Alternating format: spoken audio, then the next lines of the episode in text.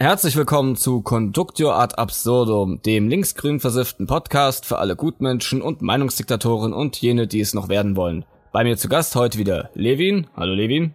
Hi. Und heute leider ausnahmsweise mal nicht dabei äh, in der zweiten Folge ist Wolfi. Äh, aus Gründen, ob er wieder dabei sein wird, wer weiß. Ich hoffe, ihr lauft uns aber deswegen nicht weg, weil wir haben ein paar echt äh, coole und knackige Themen für euch. Ähm, zu Beginn erstmal ein bisschen Housekeeping zu der ersten Folge. Die kam, wie ich finde, relativ gut an. Wir haben auch ein paar echt tolle Kommentare von euch bekommen und ein bisschen Feedback. Tatsächlich haben sich sogar einige der im Podcast genannten Leute zu Wort gemeldet, wie zum Beispiel Sally, Röntgen und der Dr. Rand. Und äh, das fand ich eigentlich ganz cool. Ähm, echt gutes Feedback. Äh, ein Kommentar zum Thema Mainz wollte ich kurz adressieren. Und zwar hieß es da, dass ich das ein bisschen falsch eingeschätzt hätte so wie ich es in dem Podcast dargestellt habe, ist das sogar richtig. Ich habe es ein bisschen äh, vereinfacht dargestellt, so wie meins später benutzt wurde. Um das klarzustellen, äh, ursprünglich war es nicht wirklich so eine Meinungsfreiheitsgeschichte, sondern mehr ging es um die Encryption, also die Verschlüsselung von Endnutzer zu Endnutzer. Das war so das große, äh, in Anführungszeichen, Verkaufskonzept. Wie gesagt, es war halt am Anfang dann ein bisschen verbuggt, hat alles nicht so gut funktioniert. Später hat es dann ein bisschen mehr Aufwind bekommen auch deswegen, weil eben Meinungsfreiheit dann ein relativ großes Thema war. Aber ursprünglich ging es Mainz darum, sich von den anderen großen Netzwerken abzuheben, indem sie eben absolute Privatsphäre in erster Linie äh, bieten und dadurch quasi bei Proxy auch einen gewissen Grad von Meinungsfreiheit, der angeblich auf anderen Plattformen so nicht vertreten ist. Das nur erstmal zur Klarstellung. Und ja, wie gesagt, wir haben heute ein paar echt coole Themen für euch. Äh, und zwar vom letzten Podcast haben wir schon über den Count Dankula gesprochen und da hat sich ja jetzt einiges getan. Die Verurteilung ist ja jetzt tatsächlich mehr oder weniger durch, was ihn ja nicht davon abgehalten hat, weiterhin so viel zu posten, zu sagen, was er möchte, wie vorher auch schon, teilweise sogar schon noch mehr. Und es gab diesbezüglich dann auch einige interessante Entwicklungen. So haben Sorgan of a Cut und die Thinkery und ein paar andere sich zusammengetan für eine, ja, wer hätte es gedacht, noch eine Petition das hat ja quasi schon eine Methode bei dem. Ich weiß nicht, inwieweit du da Bescheid weißt, aber Sorkin ist ja relativ bekannt dafür, dass er eine Petition nach der anderen aufsetzt, die dann leider nirgendwo hinführt. Und okay. das war jetzt bei The Thinkery nicht unbedingt anders.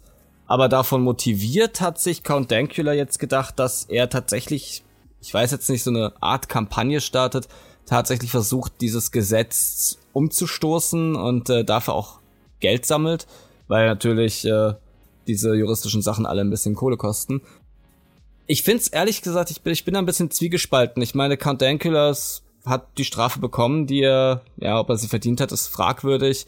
Ich ja, aber finde es war das absehbar. Gesetz. Hm? Es war absehbar, ja. dass er sie bekommt und dann danach rumzuheulen ist irgendwie so, hm, das hm. hätte man wissen können eigentlich. Ich sehe es eigentlich ehrlich gesagt viel cleverer, weil ähm, für, für Leute wie uns ist es absehbar. Aber für den Otto Normalbürger oder für den normalen Twitter-User, der darüber liest oder der es auf YouTube sieht, ist es einfach nur ein, er hat ein dummes Video gemacht und wird dafür vor Gericht gezerrt. Und die ganzen darunterliegenden Mechanismen und äh, was das zu tun hat äh, in einem historischen Kontext und wie das juristisch aussieht und so weiter und ob das gerechtfertigt ist oder nicht, das interessiert die meisten Leute geringfügig wenig. Und wenn man das so aufzieht, wie Count Dankula das auch aufgezogen hat, wenn er eigentlich schon weiß, was ihn erwartet, kann er es aber trotzdem immer noch instrumentalisieren.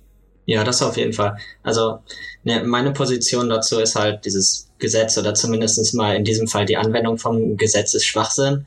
So, das gehört geändert. Äh, vor allem ja mit gescheiteren Definitionen, da sollte man schon arbeiten, anstatt, wie ist der Wortlaut, äh, grossly offensive oder so. Das ist halt sehr wischiwaschi.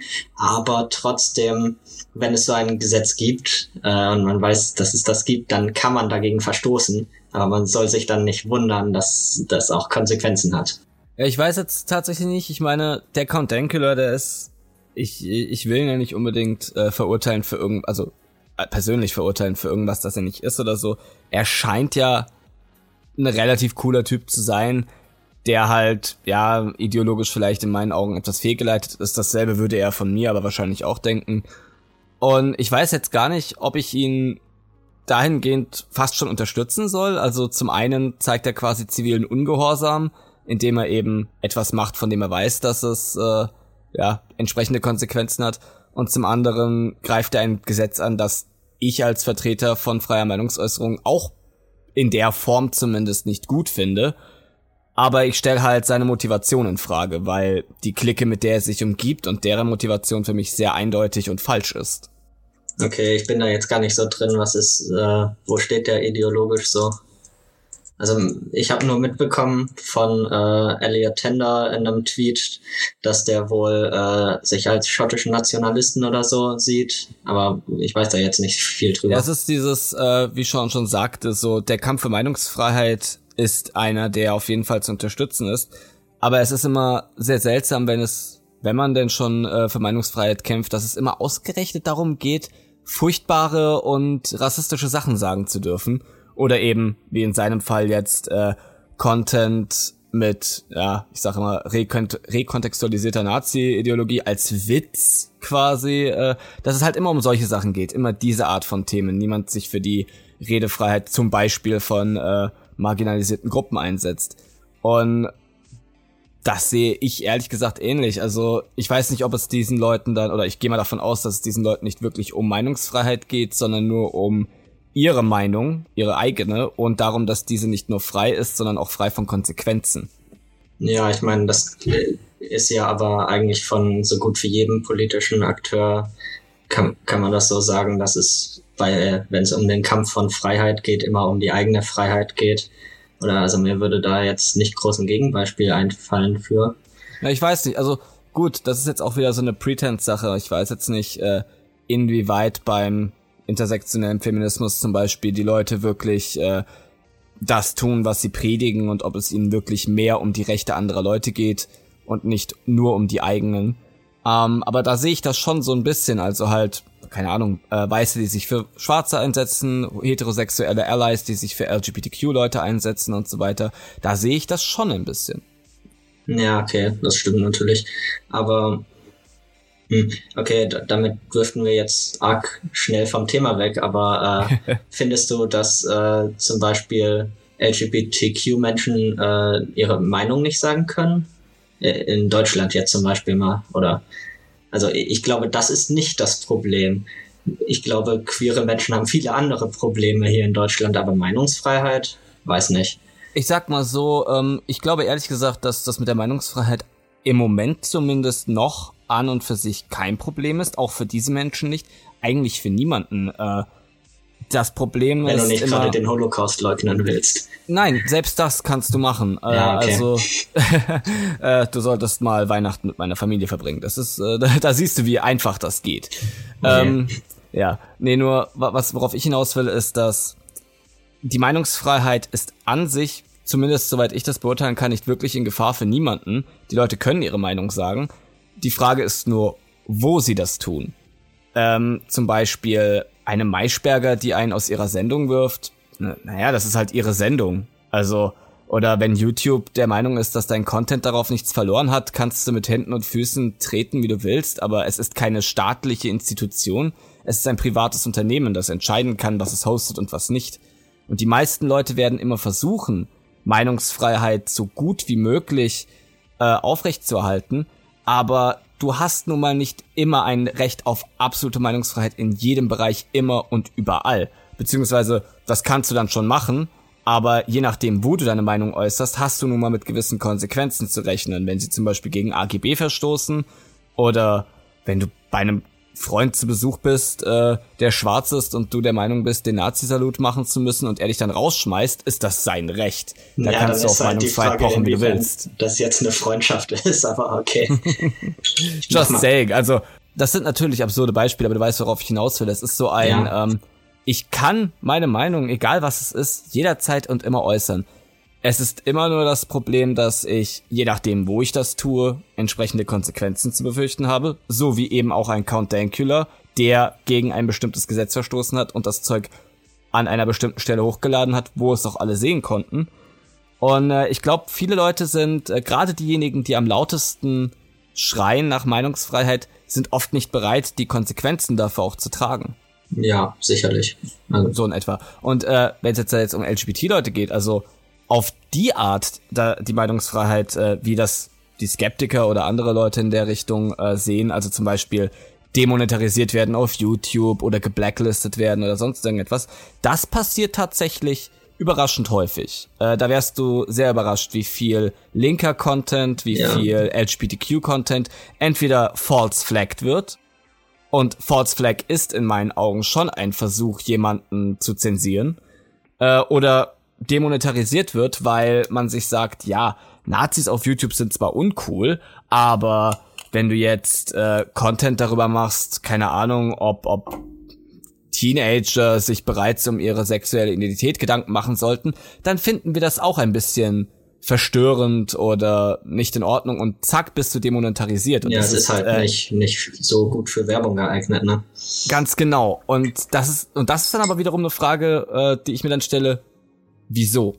Also, inwiefern ist das gleichzusetzen mit anderen Werbeträgern? Moment, hast du nicht gerade bei äh, so, äh, Leuten, die also bei Leuten aus der Skeptiker-Szene, die für Meinungsfreiheit äh, sind, kritisiert das oder gesagt, okay, die dürfen ihre Meinung sagen, aber halt nicht unbedingt auf YouTube.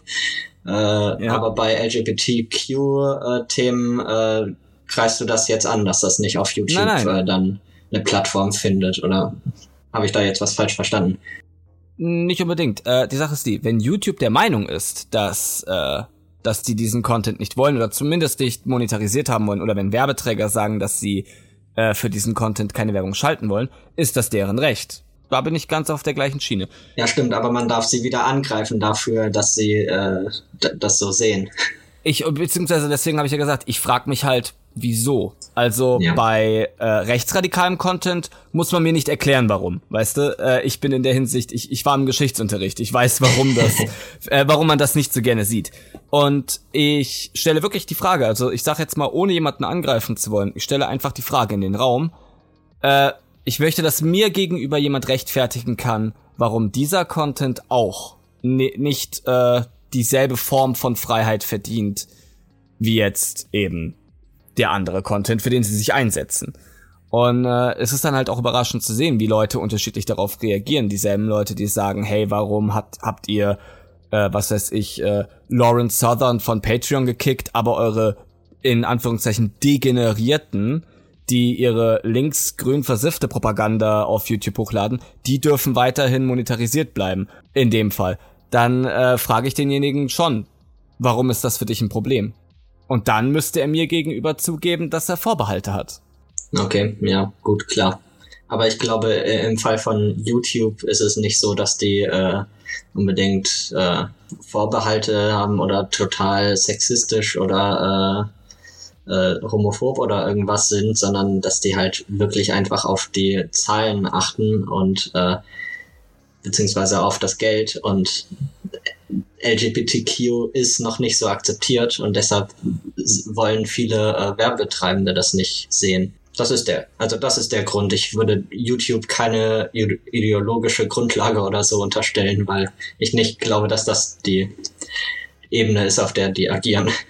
Das glaube ich tatsächlich auch nicht, aber es ist trotzdem interessant zu beobachten und dann äh, irgendwie, also ich sag mal, am Ende der Entscheidungskette muss ja irgendjemand sein, der diese Entscheidung getroffen hat. Entweder aus äh, moralischen Gründen aus seiner Sicht oder aus eben, wie du schon gesagt hast, rein kapitalistischen Gründen, also eben aus Gründen äh, der Finanzierung und und äh, ob das etwas ist, für das sie, äh, wo sie ich Werbung nicht, davor ob, schalten äh, möchten. An der Ende von der Entscheidungskette wirklich irgendjemand sitzt. Ich meine, vieles wird ja auch durch Algorithmen einfach automatisch gemacht und dann schaut halt jemand nochmal drüber und äh, winkt das so ab. Ich weiß nicht, also. Ja, also es, es ist äh, auf jeden Fall relativ, das ist das Problem, es ist ziemlich undurchsichtig äh, oder sehr, sehr untransparent. Aber es ist zumindest, äh, finde ich, interessant genug, dass man es nicht ignorieren sollte. In beiden Fällen. Also äh, es gibt ja auch Leute, die machen ein bisschen Content, der ein wenig zu edgy ist und werden dann dafür auch schon demonetarisiert und das finde ich auch nicht in Ordnung. An und für sich sollte jeder in der, jeder in der Lage sein, auf YouTube sein Glück zu finden, auch wenn das, äh, wenn, äh, ja, ist das auch wenn das bedeutet, dass sie dann Werbung davor schalten oder sowas. Solange es halt wirklich nicht unbedingt die furchtbarste Art von Content ist, die man hochladen kann. So ein Black Pigeon zum Beispiel. Oh, mein, mein Front neulich gegen Black Pigeon Speak ist nicht angekommen, ne? Dein Front? Ach, oh, erzähl mir nicht. Nein, war, war ein kleiner Gag. Ich habe neulich äh, auf meinem Hausdach eine schwarze Taube gesehen und habe nur geschrieben, ja, äh, war echt froh, dass sie nicht angefangen hat zu reden. ja, Gott. Der Typ ist, äh, der, äh, ich frage mich ganz ehrlich, wie die Skeptiker-Szene den so lange dulden konnte, dass er, ich sag mal, parasitär einen Haufen Subscriber abziehen konnte, weil er halt in diesem Zirkel war, in dieser Clique und warum es so lange gedauert hat, bis sie festgestellt haben, holy shit, der ist wirklich völlig bekloppt. Jetzt ist es halt zu spät. Jetzt hat er eine große Followerschaft, äh, kann von seiner Arbeit dort leben und macht echt, echt heftige Propaganda. Ja, das ist halt immer dieses Reaktionäre. Also man sieht irgendwie, oh, von linker SJW-Seite, äh, ja, man sieht meine äh, Anführungszeichen, die ich mit den Fingern nicht mache, aber egal. ja, also äh, die sehen halt irgendwie von SJW-Seite kommt irgendwie äh, Kritik und harte Zensur und was auch immer, zumindest in deren Weltbild ist das so, äh, an äh, rechtem Content. Und dann so aus Prinzip äh, muss man das dann ein bisschen mehr unterstützen. Und das macht man dann halt so lange, bis man merkt, hm, da haben wir dann doch ein bisschen über die Stränge geschlagen vielleicht. Keine Ahnung über dieses äh, reaktionäre, äh, oder na, wie hat er es genannt? Doch, ich glaube reaktionär, äh, hat Sally ja auch neulich ein Video mal gemacht, glaube ich. Das fand ich sogar ganz gut. Dass man quasi immer so in Gegenreaktionen direkt geht äh, und dann halt wieder ins Gegenextrem umschlägt und das dann ja sehr hässlich werden kann. Äh, ich nenne sowas immer falsche Prinzipientreue oder fehlgeleitete Prinzipientreue äh, ich meine, ich habe auch Prinzipien und Sachen, von denen ich sage, hey, äh, hier stehe ich und kann nicht anders. Aber auf der anderen Seite, man muss nicht jedes dieser Prinzipien immer bis zum letzten konsequent dauerhaft durchziehen, egal was passiert. Man darf gerne Ausnahmen machen. Zum Beispiel für kleine faschistische Tauben. ja, nein, oder man muss äh, vielleicht äh, seine Prinzipien überdenken, wenn diese äh, irgendwie so gestrickt sind, dass sie kleine faschistische Tauben unterstützen. Das wäre dann mein Ansatz eher. Auch eine Möglichkeit, ja. Okay, dann erstmal genug von YouTube. Äh, wir haben noch einiges anderes auf der Platte. Was hast du denn noch Hübsches beobachtet? Ähm, ja, was heißt genug von YouTube? Ich, äh, vieles äh, bewegt sich ja auf YouTube. Gut, dann sage ich jetzt mal genug von Monetarisierung und äh, weiter zu anderen ja, YouTubern. Ja. Und zwar relativ kurz nachdem äh, unsere erste Folge äh, hochgeladen wurde, glaube ich, äh, wurde von Blilo äh, die Salzmine angekündigt, ein ihrerseits ein Podcast oder Livestream oder sowas, wo sie sich eben, also wo Blilo, Kameramann und ähm, Schlummo Finkelstein sich ähm, immer Gäste einladen und mit denen kontrovers diskutieren oder weniger kontrovers. Kommt immer drauf an, welche Gäste das dann genau sind. Ja, und das fand ich vom Format her erstmal sehr interessant, aber hatte auch schon Bedenken, so äh, was daraus wird, nämlich halt eine Bühne für Leute, die naja, jetzt, ich sag mal, nicht so hinter den Prinzipien stehen, die äh, ich gerne hochgehalten sehen würde. Zum Beispiel Martin Sellner, der jetzt der erste Gast war. Ja, keine Ahnung, hast du das äh, auch verfolgt, oder? Also ich hab's äh, selber noch nicht gesehen, aber ich hab, äh, ja, in Abwesenheit von Wolfi sprech, äh, zitiere ich ihn mal. Ähm, er hat ja gemeint, dass dieser Podcast bereits anscheinend in der ersten Folge full Andy Warski ging.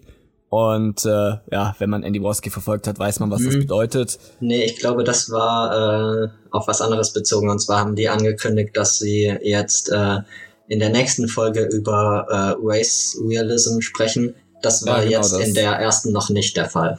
Ah, okay. Also, aber das hat sich anscheinend, es kündigt, es bahnt sich schon an. Ja, da muss man halt schauen, was aus der Folge wird. Ähm, ich, ich habe Angst, ehrlich gesagt, äh, Schlomos Meinung zu Race Realism zu hören, weil ich ihn eigentlich für noch einigermaßen, zumindest in dieser Hinsicht, äh, vernünftig gehalten habe. Aber, also, keine Ahnung, der Gesprächspartner ist Pixelpolitiker, von dem ich glaube, dass er nicht derjenige sein wird, der für das Konzept von Race Realism äh, advokiert. Und ja, hm, mal schauen.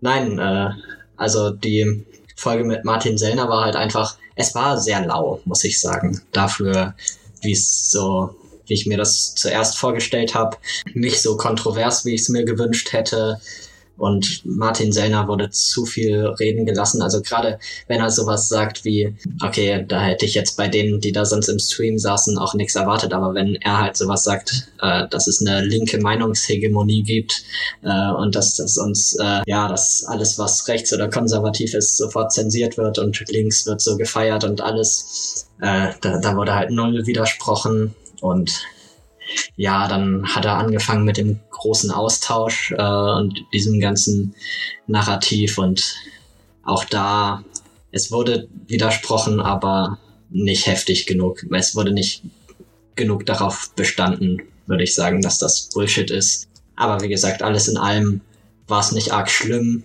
nicht arg bereichernd, eher lau.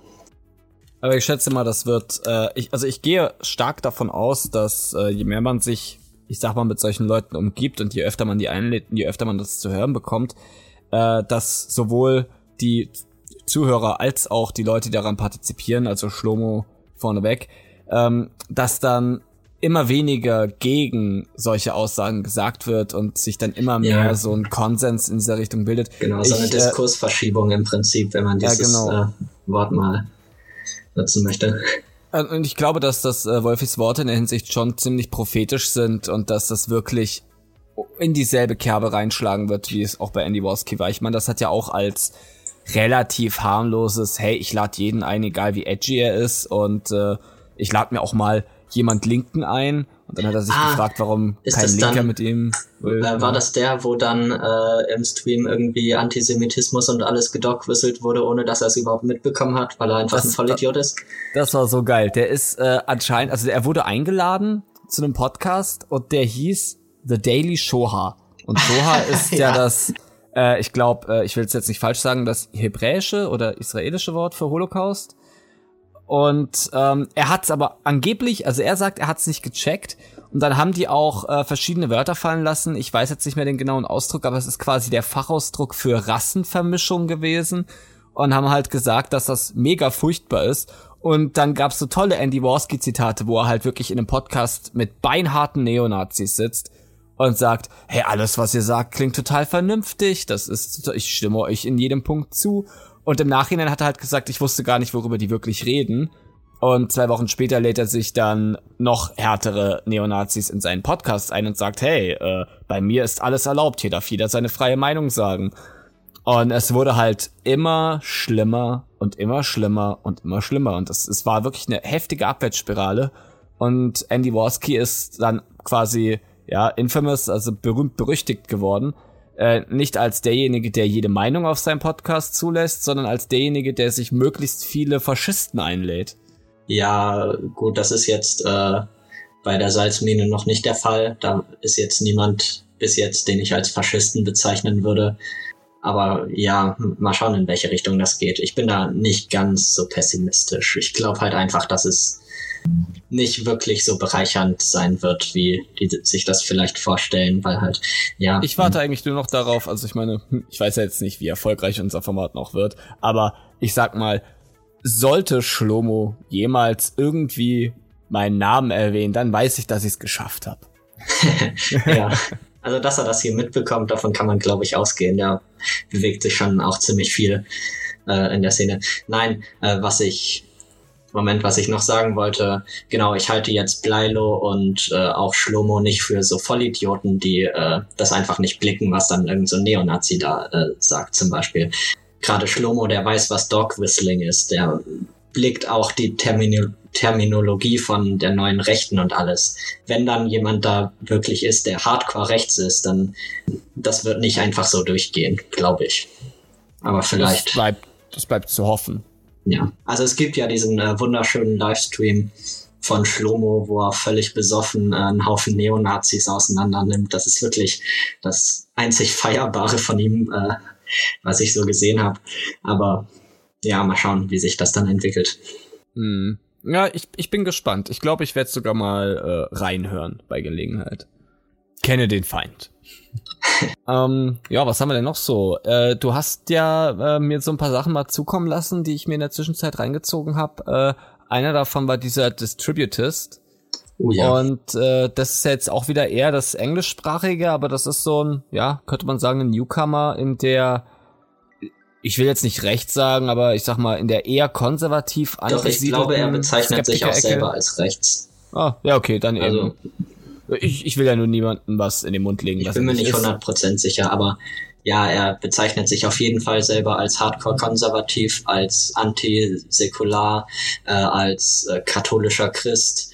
Ähm, und ja, ich, ich glaube, er hat kein Problem damit, als rechts bezeichnet zu werden. ähm, und ich muss sagen, also ich finde den Typen interessant. Ähm, blöd ist er auf jeden Fall nicht. Also und äh, ich habe mir, also das eine Video, das er gemacht hat zu New Atheism, das fand ich tatsächlich es hat in dem Fall wirklich die richtigen getroffen. Also eben genau diese Trittbrettfahrer der ursprünglichen Skeptiker-Szene, die aber eigentlich nur das wiedergekäuert haben, äh, worüber sich Theisten und Atheisten schon seit 20 Jahren streiten.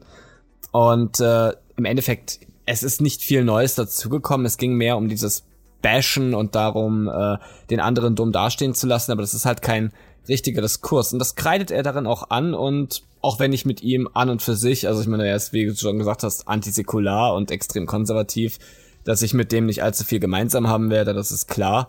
Aber in der Hinsicht zumindest hat er vollkommen recht. Also äh, die Atheisten oder diese New Atheists sind extrem faul, was das angeht. Ja, auf jeden Fall. Was ich halt bei ihm wirklich sagen muss, äh, was ich gut finde, ich finde, er ist die Art von Skeptiker, die es eigentlich viel mehr geben sollte.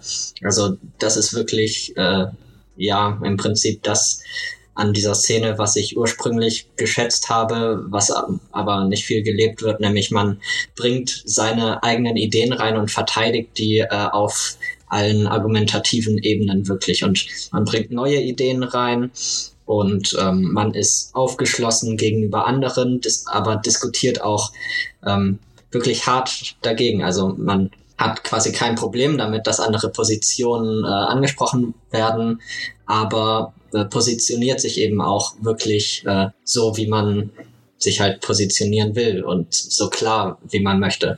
Und das ist halt, ja, und das halt ohne, dass der Diskurs irgendwie verroht, sondern wirklich ähm, mit Argumenten die ganze Zeit. Und das, das ist wirklich was, was ich an ihm schätzen kann, obwohl er halt äh, auch meinen Meinungen überhaupt nicht äh, entspricht. Und ja, das heißt schon echt was, weil ich kenne so gut wie keinen anderen, der konservative Positionen vertritt, wo ich sagen muss, das finde ich eigentlich nicht schlimm, dass er das sagt und wie er das sagt.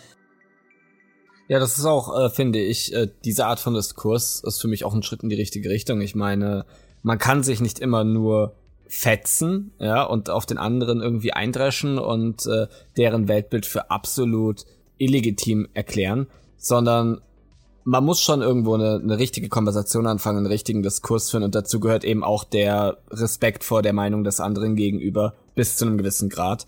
Und das hat er ja. Also das äh, sehe ich bei ihm auch. Das, äh, er, er fordert auch die Leute dazu heraus, äh, ich sag mal, wirklich was was, was zu sagen, was ihn überzeugen könnte. Also er, er fragt dann halt wirklich nach den äh, Argumenten so, hey, da, das sind die, das sind die Dinge, mit denen stehe und falle ich. Und wenn du was hast, das mich überzeugen sollte, dann lasse ich mich auch überzeugen. Er ist wirklich offen in der Hinsicht und das, das, äh, wie gesagt, ich, ich, ich kann mir gut vorstellen, dass es einer ist, mit dem ich, wenn ich mit ihm zusammensitzen würde, mich tatsächlich gut unterhalten könnte, auch wenn wir uns nicht einig werden und uns nicht von dem jeweils anderen überzeugen können so würde doch der jeweils andere darüber nachdenken können. Und ja. zwar in einer freundlichen, respektvollen Umgebung. Genau, ja. Also den, ich behalte ihn mal auf dem Schirm. Ich habe ihn mir jetzt, glaube ich, mal abonniert und schaue mir das mal eine Weile an. Ich hoffe nur, dass er halt, ja, sich am letzten Endes dann nicht doch als jemand herausstellt, der die eine oder andere Sache vertritt, die absolut nicht zu vertreten ist. er, er hat ja auch mal eine Videoreihe über die Alt-Right gemacht und hm, ich habe nicht mehr alles so ganz im Kopf, aber so wie ich das gerade in Erinnerung habe, hat er inhaltlich teilweise mit denen äh, übereingestimmt, äh, mit äh, einigen der Positionen, ähm, aber halt äh, vor allem strategische Anmerkungen äh, gemacht. Also ja, wie die Alt-Right eben ihre Punkte rüberbringt, dass das einfach ja pragmatisch nicht gut ist, um diese Ideologie zu pushen und sowas. Mm, also in der Hinsicht würde ich schon sagen, also viele seiner Positionen sind wahrscheinlich schon sehr kritisch. Ja, okay, aber ich sag mal so, äh, selbst die Alt-Right, ich meine, holy shit, was für ein Club, aber es ist ja nicht so, dass die, die könnten gar nicht so einen großen Erfolg haben, wenn sie nicht irgendwo ein oder zwei Kernwahrheiten hätten, über die sie gestolpert sind, oder zumindest äh, Themen ansprechen, bei dem sie bei der breiten Masse den ein oder anderen wunden Punkt treffen, wo man ihnen recht gibt. Ob sie recht haben oder nicht, sei dahingestellt. Aber äh, ich sag mal sowas wie zum Beispiel, was sind denn so die Themen, die vertretbareren Themen? Sowas wie, ähm, gut, die Geschichte mit der Meinungsfreiheit ist ein Ding, das haben wir schon geklärt, ähm, aber auch wirtschaftliche Aspekte. Es ist ja nichts falsch daran zu sagen, dass zum Beispiel äh, bestimmte Gruppierungen auch unter den Weißen unter Arbeitslosigkeit oder niedrigen Löhnen und so weiter leiden. Die Lösungsansätze sind halt unterschiedliche zwischen mir oder unseresgleichen und der Alt-Right. Ähm, aber natürlich wird sich da auch beim äh, Distributist und auch bei anderen Leuten, die vernünftig, aber konservativ sind, ähm, da gibt's immer ein paar Berührungspunkte. Es kann gar nicht anders sein. Es sind ja beides rechts von der Mitte konservativ angesetzte Ideologien. Natürlich gibt's dann auch Berührungspunkte. Es ist aber auch halt wichtig, dass es äh, Grenzen gibt, die man in den Sand zieht, also die Linie im Sand, wo man dann sagt, bis dahin und nicht weiter. Da, da gehört für mich dann zum Beispiel sowas wie der Ethno-Staat dazu. Ja. Was ja so ein Lovechild der Alt-Right ist. Aber natürlich haben die ein oder zwei Sachen, wo wahrscheinlich sogar ich sagen würde, ja, ich sehe, dass es auch, also ich sehe auch, dass es ein Problem ist. Ich finde nur, dass eure Lösung totaler Bullshit ist. Du kannst nicht die ganze schwarze Bevölkerung zum Beispiel aus Amerika wieder emigrieren. Das geht nicht. Es gibt Leute, die das sagen. Ja, ja, oh ja natürlich. Hallo, ja, äh, Richard Spencer natürlich. ist doch ist doch bekannt geworden damit, dass der, das, ich fand das so geil, der saß da mit zwei echt coolen schwarzen Leuten da und hat äh, mit denen quasi so ein, ja, so eine kleine Talkshow-Runde gehabt. Äh, das wurde halt dann gefilmt. Und die beiden haben den die ganze Zeit angeschaut mit so einem mit so einer Ungläubigkeit, ja. Und die sind ruhig geblieben, die haben den nicht angeschrien oder sowas, obwohl er halt solche Sachen gesagt haben wie, hey, jetzt mal unter uns, ne? Ihr wisst doch, dass ihr viel glücklicher wärt, wenn ihr nicht mehr hier bei uns wärt und so weiter. okay. Und auch sowas wie, es gibt halt Unterschiede zwischen den Rassen und so. Das macht euch ja nicht unbedingt schlechter, aber, und du siehst dann halt, wie sie wirklich da sitzen und nicht wissen, ob sie ihn jetzt verprügeln oder in den Arm nehmen sollen, weil das so ein armes Würstchen ist. Ja, äh, Richard Spencer kenne ich, glaube ich, nur von dem Video, wo er geschlagen wird. Das fand ich witzig. nicht, dass ich äh, gegen Gewalt, äh, für Gewalt hier äh, wäre, aber. Sagen wir es mal so. Äh, ich bin auch absolut gegen Gewalt und ich fand es nicht in Ordnung, dass er geschlagen wurde. Äh, vor allem, weil er halt da stand und ein Interview geführt hat und sonst niemandem was getan hat. Also er hätte niemanden angegriffen oder so direkt. Er hat halt nur seine rassistische Bullshit-Scheiße von sich gegeben. Aber das ist kein Grund, ihn zu schlagen. Auf der anderen Seite würde ich nicht sagen, dass ich den Antifa-Typen unbedingt aufgehalten hätte. Im Nachhinein. ich, ich hätte mit dem Finger gewackelt, so, na, na, na, junger Mann. Aber äh, auf der anderen Seite haben wir aber auch den wunderschönen, sehr gut gemachten Remix mit äh, Blue Monday. Äh, nee, wie, fuck, wie hießen sie jetzt nochmal? Äh, Blue Monday? Doch. Nee, New Order, genau. Mit Richard Spencer, wie er geschlagen wird und das dann halt im Beat. Das fand ich einfach, das ist einfach zu schön. Das ist äh, ein Geschenk. Das hätten wir nicht ohne diesen Augenblick. Ja, die Ästhetik von Gewalt. Großartig. Gewalt ist ästhetisch, in meinen Augen. halt, man sollte sie nicht anwenden, aber äh, ich sag mal, auf dem Bildschirm, fiktional betrachtet, äh, würde ich lügen, wenn ich behaupten würde, dass, äh, dass ich daran nicht irgendwo Gefallen finden würde. Wollen wir weiter vom Thema her? Ja, klar, machen wir weiter. Ähm, was haben wir denn noch so? Was ich jetzt noch auf dem Schirm hätte, wäre diese äh, zwei mega geniale Aktionen von der äh, Free Speech äh, Fraktion. Und zwar einmal diese, ich weiß gar nicht, was es werden soll, The Day of the Free Speech oder ich weiß auch nicht genau. Es, ist, es gibt wenige Informationen der, dazu. Der Tag des äh, gefrorenen Pfirsichs. Genau. Ja. Ähm, also es gibt, es gibt äh, eine Webseite dazu, die ich extrem amüsant fand und ein Video, das äh, wahrscheinlich, ich weiß nicht, ob es Parodie sein soll oder so, aber äh, für mich sah es mehr aus wie das weirdeste Bondage-Fetisch-Video, das ich jemals gesehen habe. Uh, und am Ende wurde ich dann gebeten, an Sargon of Akkad und andere Geld zu spenden. Ah, okay, das, das musst du mehr ausführen.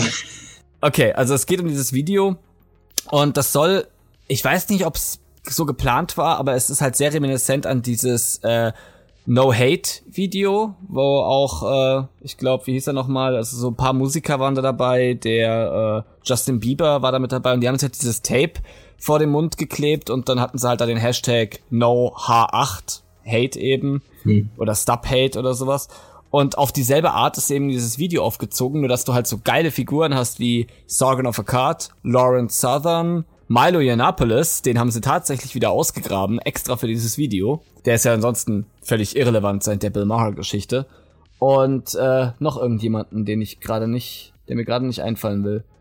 Äh, auf jeden Fall Leute mit extrem hohen Followerschaften.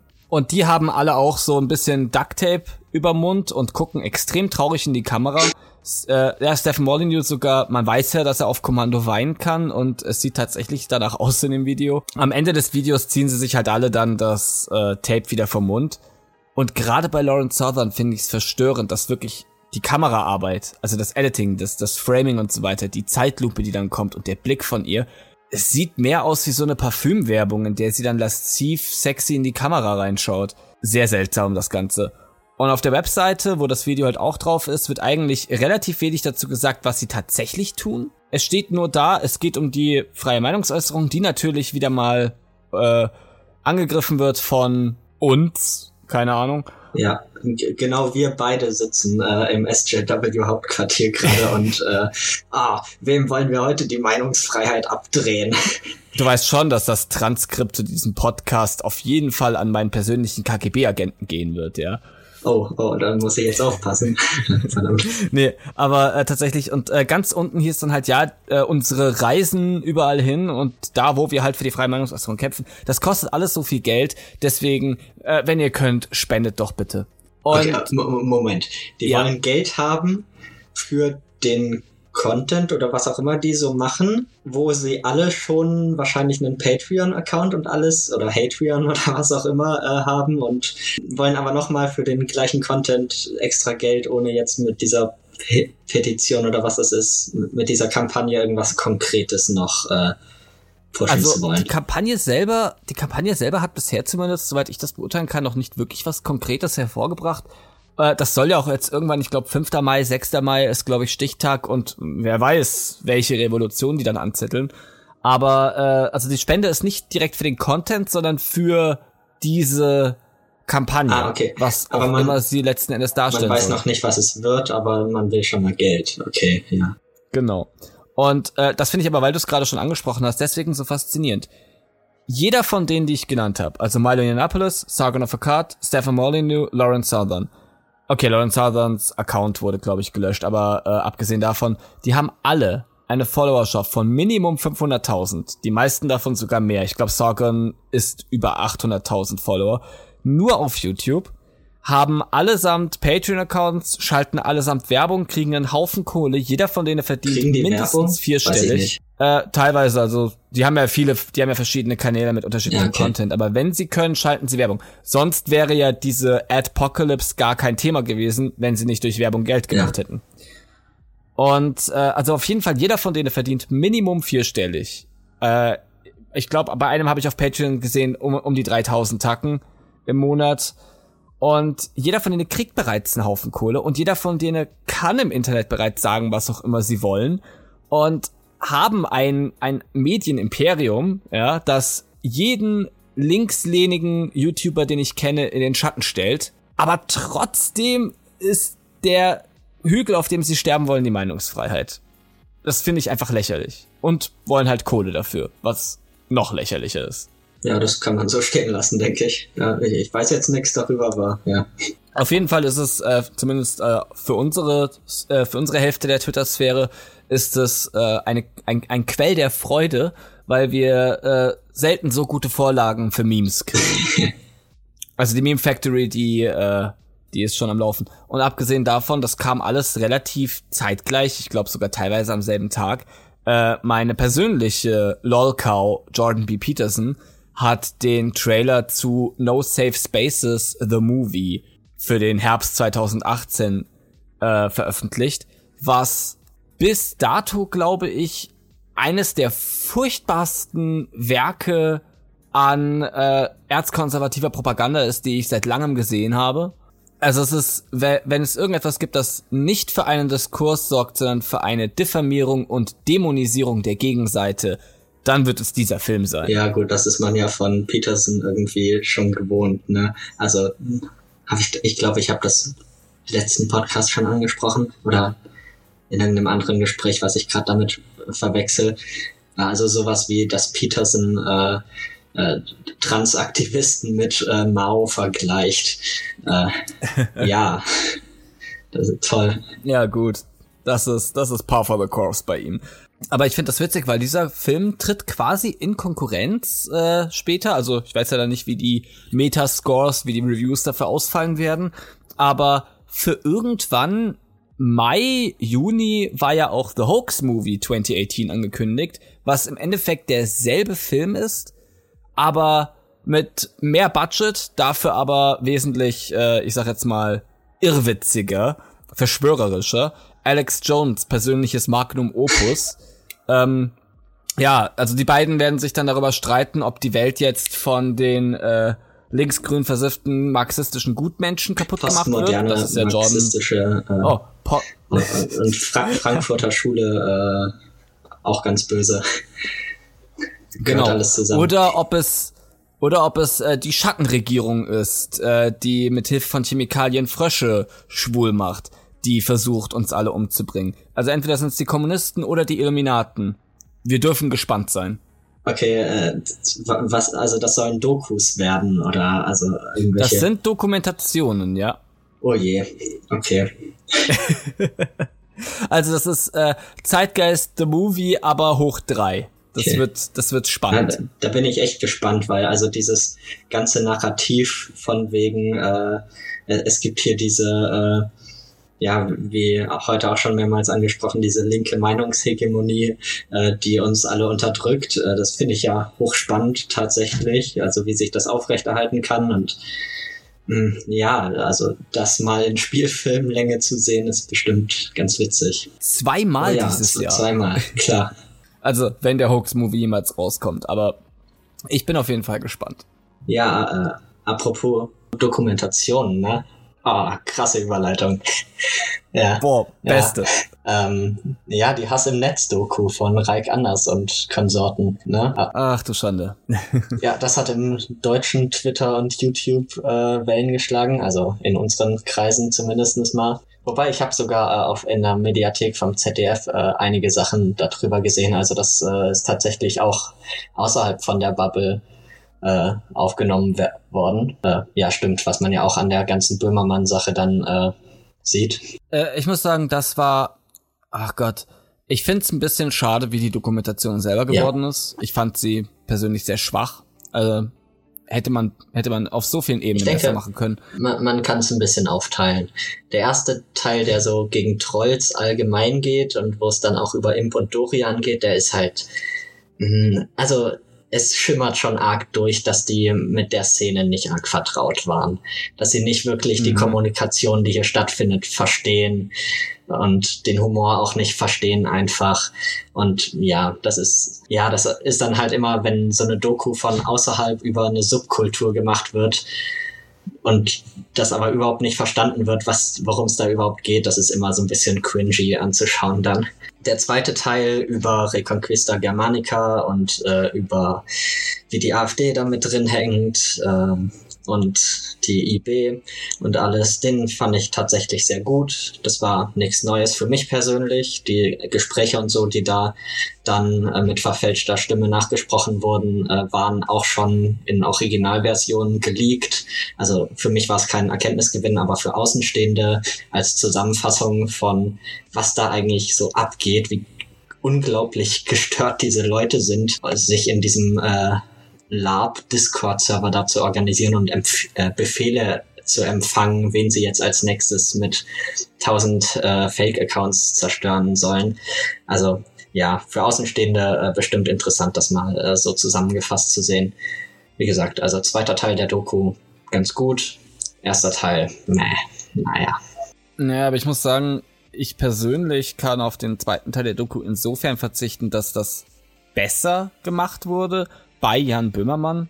Und mhm. das macht's halt auch für mich irgendwie so traurig, weil das war ja abgesprochen, könnte man sagen. Ich glaube, das ist jetzt ja, auch, klar. ich sage da nichts Kontroverses. Äh, es ist schon so geplant gewesen, dass der Content eben, also dass Böhmermann sein Ding macht und ZDF, die öffentlich-rechtlichen, Funk, die Kette kennt man ja. Und dass das dann halt eben gesagt wurde, okay, wir machen jetzt, also der Böhmermann macht sein Ding auf seine Art und dann verweist er mal kurz auf diese Doku, weil Böhmermann erreicht eher noch eine Mainstream-Audience, als das jetzt der Reich tut. Und ich habe eigentlich gedacht, das könnte dann eine der genialsten Strategien werden. Also war es eigentlich auch. Es war wirklich genial gemacht.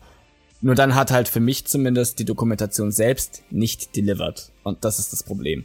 Weil, wie du schon gesagt hast, die erste Hälfte, gerade die Sache mit Imp und Dorian, das ist eine verpasste Gelegenheit. Die hatten da schon die beiden, die haben sich für das zu dem Interview bereit erklärt und ich habe mir dann, weil das, was in dem Interview eigentlich gemacht wurde, das kam in der Doku auch gar nicht so rüber. Die haben zwei, drei Fragen mit den beiden gezeigt und dann sind sie zum nächsten Thema übergegangen. Wohingegen das Transkript, das ich dann gelesen habe von dem Interview, wesentlich interessanter ist, wesentlich mehr darüber erzählt, wie die beiden ticken. Und auch da sind sie aber in meinen Augen viel zu leicht davon gekommen. Der, also diejenigen, die das Interview dort geführt haben, hatten auch keine Ahnung, wie sie mit diesen Leuten reden müssen, welche Fragen sie stellen müssen, um, äh, ich sag mal, was Handfestes zu kriegen. Ja, klar. Äh, also ich habe mir das Transkript, äh, ich, habe den ersten Teil oder so äh, überflogen. Ja, ich fand es jetzt nicht so furchtbar interessant, so wie ich das gelesen habe. Ähm, muss ich halt sagen, haben sie vor allem wahrscheinlich nicht mehr hochgeladen, weil das relativ viel äh, inhaltsloses oder inhaltsarmes äh, Rumgestotter war. Und das ist, finde ich, genau der Punkt, weil genau darum geht's mir. Das, was die beiden da von sich geben, ist total undifferenzierte, ja, inhaltslose Grütze. Ähm, ich meine, die beiden haben irgendwo in einem gewissen Punkt halt recht. Ja klar, du kannst mit Humor in der Regel eigentlich alles machen. Und äh, wenn du dich für jedes Mal, wenn du über die Stränge schlägst, öffentlich entschuldigst oder selbst geißelst, dann äh, ja, verliert das Ganze irgendwie auch Sinn und Zweck. Also an, ich bin ein großer Fan von aneckendem Humor. Äh, ich unterstütze Dick Coughlin und äh, das sollte eigentlich alles darüber sagen. Aber es ist ja, die haben aber trotzdem deswegen nicht das Recht, absolut alles zu machen, was sie wollen. Und die Kritik an ihrem Content ist durchaus gerechtfertigt, zumindest die differenzierte Kritik daran. Da würde ich dir vielleicht äh, ich weiß nicht genau, was du meinst, aber vielleicht würde ich dir widersprechen, weil ich äh, würde die beiden von dem, was sie machen, sehr hochhalten. Ich finde das vieles lustig äh, und auch so von der Meinung, die sie vertreten, das ist nicht so falsch, größtenteils. Also was genau wären die Kritikpunkte, die du hättest äh, an dem, was sie machen, an, an ihren Aktionen? Wie soll ich sagen? Also Satire, sagt man ja immer so gerne, darf alles. Das, das stimmt auch. Äh, sofern sie sich, finde ich zumindest, äh, als Satire wirklich qualifiziert. Und wie soll ich sagen, ich persönlich, von dem, was ich von ihrem Content gesehen habe, finde es extrem lazy, sehr faul, äh, wenig differenziert. Da ist das, das hat in meinen Augen zumindest wenig Biss. Das äh, ist mehr Shock Value als alles andere. Und ich finde, man sollte jemanden, der äh, rekont rekontextualisierte Nazi Ikonografie verwendet, nicht einfach damit davon kommen lassen, dass er sagt, ja, aber es ist Teil des Gags oder so, sondern äh, also wenn es jetzt so undurchsichtig ist, wenn da jemand sitzt mit dem, äh, das fand ich so witzig, da sagt der eine zu ihm, hey, was ist mit dem Hakenkreuz-Shirt? und er fragt, Hakenkreuz-Shirt? Und, und das Witzige ist aber, nach ein, zwei Sätzen, die dann gewechselt werden, kommt der damit davon. Also, ja. ist, er, er, hat es tatsächlich geschafft, den, nein, er hat es tatsächlich geschafft, den Interviewer dazu, also so, so auszumanövrieren, dass derjenige nichts mehr dagegen gesagt hat. Und das fand ich extrem traurig, weil ich mir dachte, holy shit, lass mich dieses Interview führen. Ich nagel ihn darauf fest, ich lasse ihn doch nicht davonkommen. Der kann doch nicht ein Hakenkreuzshirt anziehen und sich dann hinsetzen und sagen, welches Hakenkreuzshirt. Ähm, weil ich bin ja nicht blöd. Will er ja, mich also verarschen? so wie ich das mitbekommen habe, war das, äh, das ist ja auch schon echt länger her. Ähm, äh, und das war, um sich über diese äh, Modemarke oder ich weiß nicht, wie die heißt, lustig zu machen einfach. Und ich, ich muss halt sagen, äh, ich, ja, ich finde halt, äh, Humor muss nicht immer unbedingt einen Zweck haben. Der kann auch einfach an sich lustig sein, auch wenn er äh, irgendwelche äh, Nazi-Symbole äh, nutzt. Solange halt klar ist, dass die Person dahinter kein Nazi ist, geht das für mich klar. Dann kann ich das auch unterstützen. Ja, okay. Ähm, ich sag mal so, zum einen, ist es denn tatsächlich ein Witz oder ist es denn tatsächlich eine Form von Satire, wenn ich einfach nur etwas nachmache? Also Satire würde ich nicht. Mache ich mich dann tatsächlich darüber. Satire würde ich nicht sagen in dem Fall. Es ist halt Humor im allgemeinsten Und Sinne. zum anderen, weil du ja sagst, weil du ja sagst, wenn, solange es für dich klar ersichtlich ist, dass es, dass derjenige kein Nazi ist, sondern dass er sich nur darüber lustig macht, okay. Aber ist es denn so eindeutig? Also für dich vielleicht, weil du deren Content gut genug kennst und, und über die beiden Bescheid weißt, aber es ist nicht für jeden ja, auf dieselbe das ist Art klar. ersichtlich. Ähm, also sobald die anfangen, immer sich äh, als Opfer zu inszenieren und zu sagen, oh nein, äh, wir werden schon wieder als Nazi dargestellt, dann muss ich halt auch sagen, das ist lächerlich, weil das ist euer Ziel. Und also, das ist dann auch Teil des Gags, aber das, das finde ich eher lächerlich, wenn sie da, damit anfangen. Äh, klar. Aber wie du schon gesagt hast, unabhängig davon, wie gut oder schlecht die äh, Doku war, sie hat trotzdem ihren Zweck erfüllt. Äh, viele Leute reden darüber, viele Leute reden allgemein über das Thema. Das ist sehr gut. Ähm, viele Leute positionieren sich jetzt auch ein bisschen neu, aber nicht allzu viele. Und äh, ich sag mal, die Leute, die es angreifen sollte, die haben auch entsprechend darauf reagiert. Holy shit. Also die rechte Hälfte der Twitter-Sphäre ist ja richtig darauf angegangen. ja, das war, äh, ich habe das diesmal gar nicht so viel verfolgt, weil ich nicht so viel Zeit hatte mit Studium gerade und allem. Ähm, wo ich das äh, verfolgt habe, wo es so richtig schön äh, war, jemanden in dieses Hornissennest äh, stech, äh, greifen zu sehen, äh, war als der alte Server von denen äh, runtergenommen wurde äh, und sie dann einen neuen äh, machen mussten, weil irgendjemand sich halt da äh, auch wieder eingeschlichen hat und dann äh, Sachen geleakt hat, äh, irgendwelche ja halt einfach verfassungswidrigen Aussagen. Ähm, und dann wurde dieser Server eben von Discord selber runtergenommen und also als das war, da war, wie gesagt, auch äh, Polen offen sozusagen. äh, das war witzig mit anzusehen. War wahrscheinlich diesmal äh, ähnlich. An dieser Stelle von meiner Seite aus äh, Grüße an, an unseren Kefka, oh ja. äh, also an, an unseren äh, Turkish Porn Avi, äh, weil der hat ja, oh Gott, ich weiß gar nicht, was die gegen den haben, aber der hat ja richtig Flag bekommen und es gab dann tatsächlich Leute, die ihm auf irgendeine Art und Weise versucht haben, unterzuschieben, dass er irgendwas mit der Doku zu tun hat. Und Aha, okay, ich wusste am Anfang nicht, ob das nur ob das nur Spaß oder Ernst ist, aber es gibt anscheinend echt ein paar Leute, die der Meinung sind, dass er entweder irgendwie involviert ist oder dass er das zumindest gut heißt, weil er es nicht ganz scheiße ja, findet. Also ich weiß schon, oder ich kann mir zumindest schon vorstellen, warum die den nicht mögen. Der ist halt konstant am Trollen. Und das ist auch also der Grind ist wirklich äh, unterhaltsam.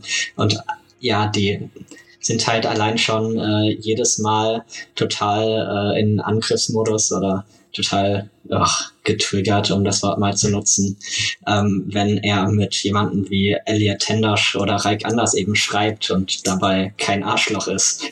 Also ja. Ja, ja, ja er, er, also ich mag ihn, weil er trollt für mich ja. die richtigen und er ist sehr witzig dabei. Ähm, ich frage mich, warum ich den nicht schon früher gefolgt bin, ganz ehrlich.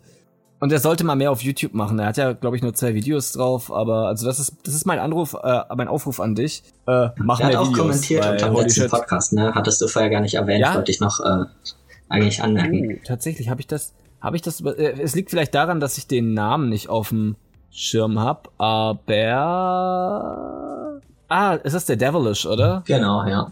Ja, genau. Dann, dann äh, danke für deinen Kommentar und ich äh, hoffe, dass dir auch diese Ausgabe des Podcasts gefällt. D diesmal kommst du ja besser weg als beim letzten Mal. Ja, nein, ich finde, also ich finde ihn schon, ich, ich äh, muss sagen, ich, ich fand ihn vorher schon irgendwie ganz lustig, als ich der angefangen habe, dem Wolfi zu folgen. Und äh, ja, jetzt bin ich, jetzt bin ich ein Fan. mach mehr Content, mach mehr, mach, mach einfach weiter ja. so. Das ist, ich finde das toll. Wollen wir mehr noch äh, über das reden, was Böhmermann dann konkret äh, gemacht oder angedreht, oh, ja. äh, angedroht hat? Holy shit, das war, also äh, ich habe ja tatsächlich äh, den, den Hashtag äh, Reconquista Internet äh, mir in die Bio reingeschrieben. Oha, so, so äh, SJW linksgrün versifft bist du. Das, das habe ich ja, nicht getan. Nein, Moment. Ich habe aber, ich habe aber auf das Profilbild verzichtet. Okay.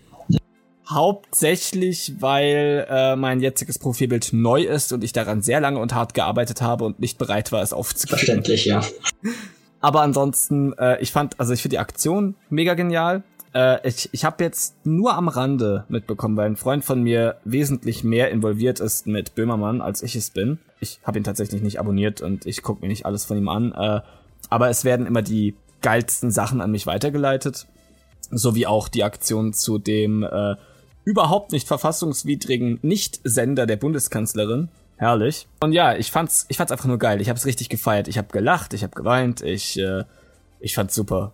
Ja, ich muss sagen, also so wie die Aktion jetzt durchgeführt wird von den Fans, das ist, ach, ja, keine Ahnung. Ich habe ja unter dem Hashtag ein bisschen äh, gelesen dann mal und hm, ich find's so meh. Also so unterhaltungstechnisch ist das jetzt nicht so großartig. Die schreiben halt alle dann, äh, auch du wirst geliebt oder was auch immer. Das ist nicht so meine Art von Humor. Einfach den Beitrag selber von ihm fand ich witzig.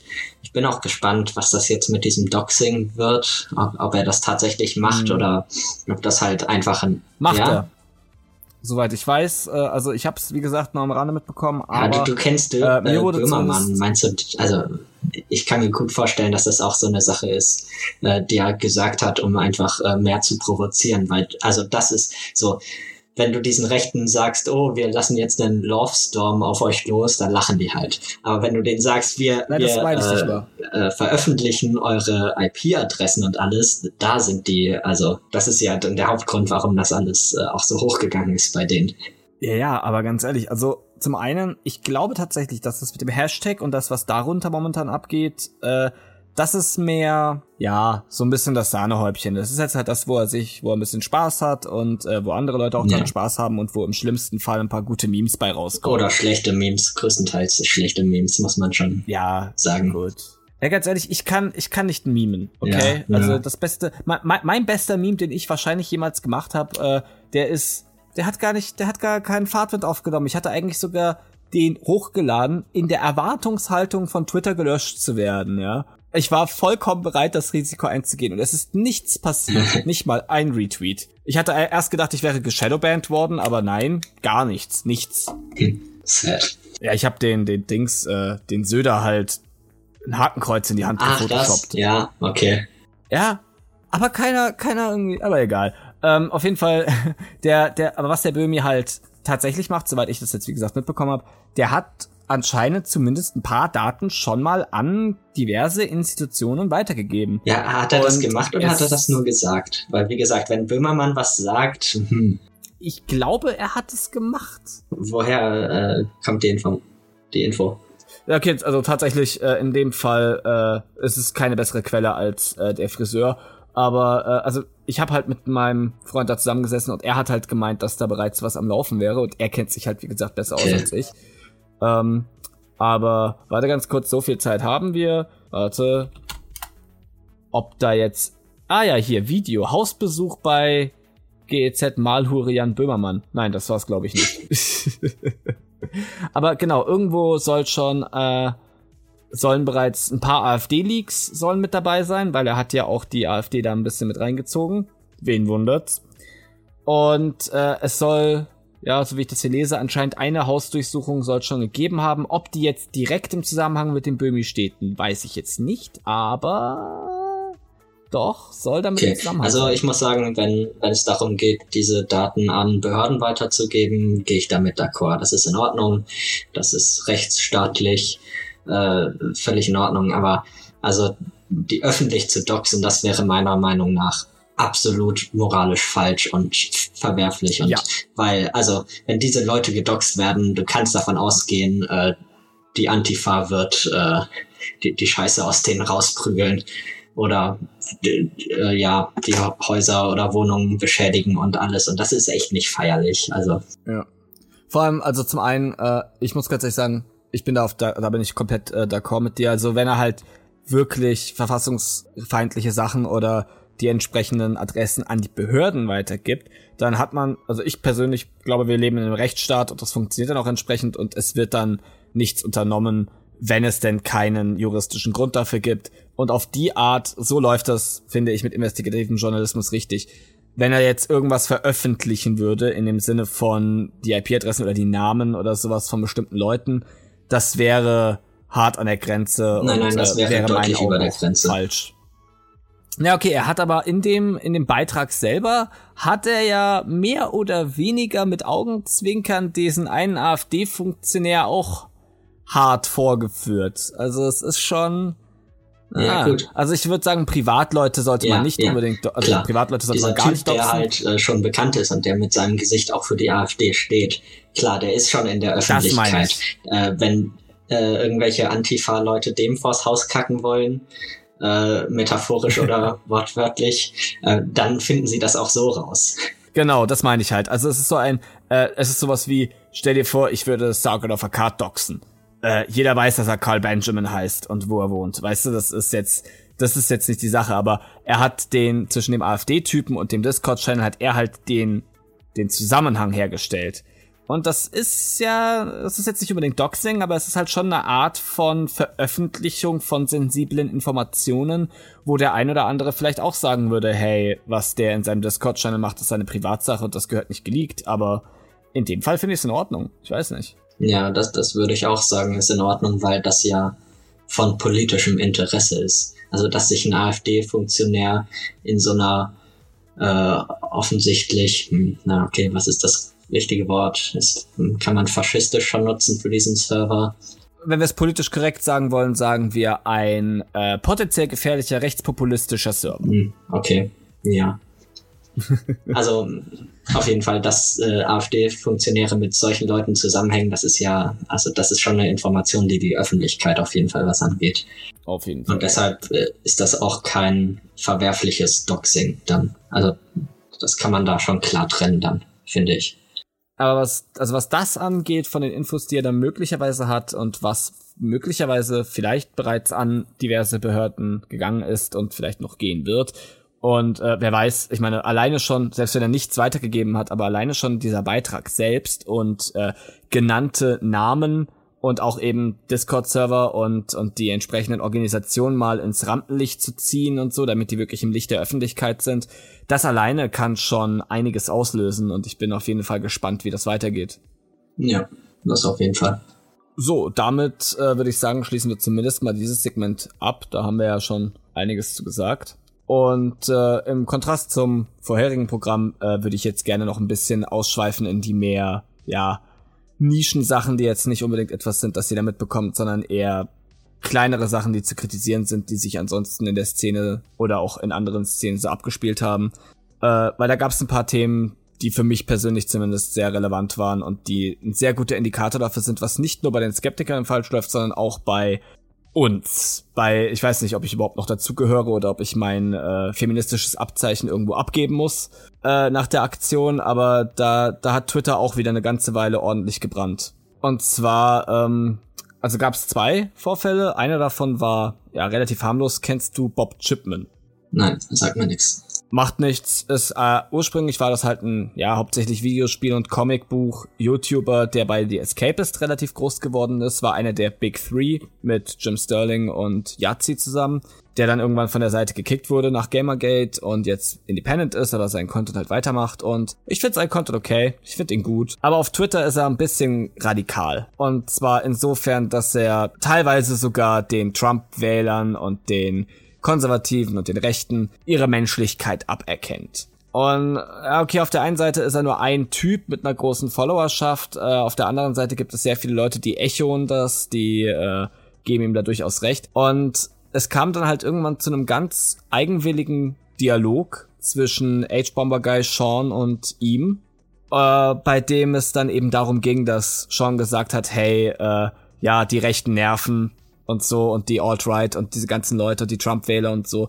Aber wenn ihr was verändern wollt, dann äh, solltet ihr vielleicht nicht unbedingt sagen, fuck white people, sondern versucht ein bisschen auf die zuzugehen. Versucht äh, nicht auf deren Level zu sinken, sondern steht da drüber und äh, seid, seid der Klügere, gebt ein bisschen nach. Woraufhin Bob dann halt einen fetten Rant losgelassen hat und hat dann People in Anführungszeichen gesetzt.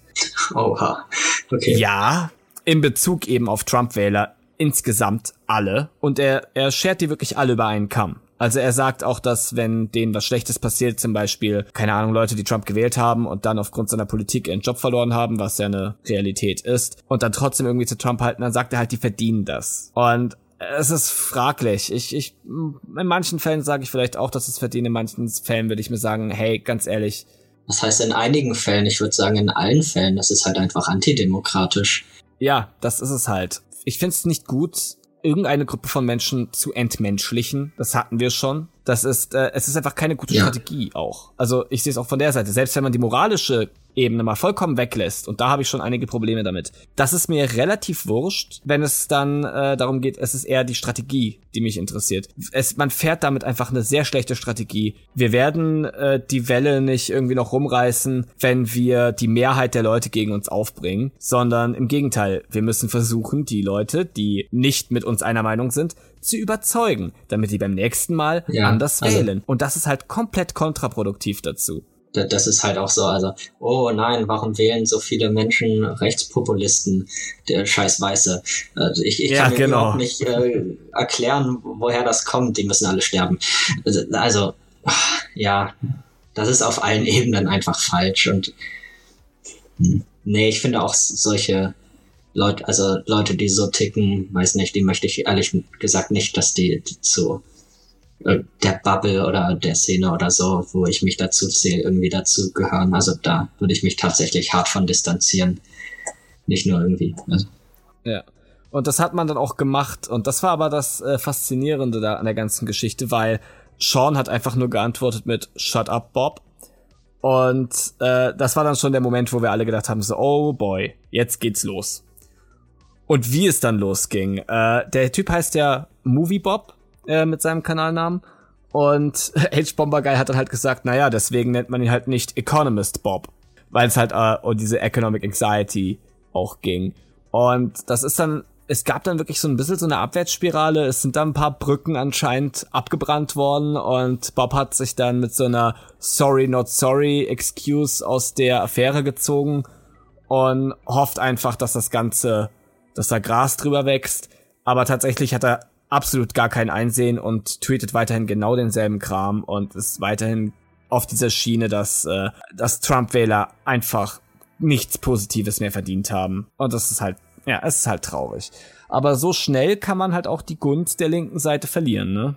Ja, gut. Wobei ich dann halt sagen muss, was, was ist die linke Seite da? Also ja. ich sehe nicht, dass es so eine große äh, zusammenhängende, so ein großes zusammenhängendes Klüngel gibt, wie das bei der Alt-Right der Fall ist. Also das ist, war ja schon immer so. In linken äh, Kreisen wird sich wesentlich mehr gegenseitig zerfleischt als in rechten, was halt auch strategisch das große Problem ist. Tja, da würde ich tatsächlich, äh, was den Klüngel angeht, ein bisschen widersprechen, weil die zweite Story, die ich habe, und das ist halt die, die mich persönlich am stärksten berührt hat tatsächlich, äh, die zeigt doch so einen gewissen, ja, einen gewissen geschlossenen Klüngel oder zumindest eine äh, Community, wenn man so will, die äh, sehr geschlossen agiert und sehr schnell und gezielt und effektiv äh, in der Lage ist, jemanden kaputt zu machen.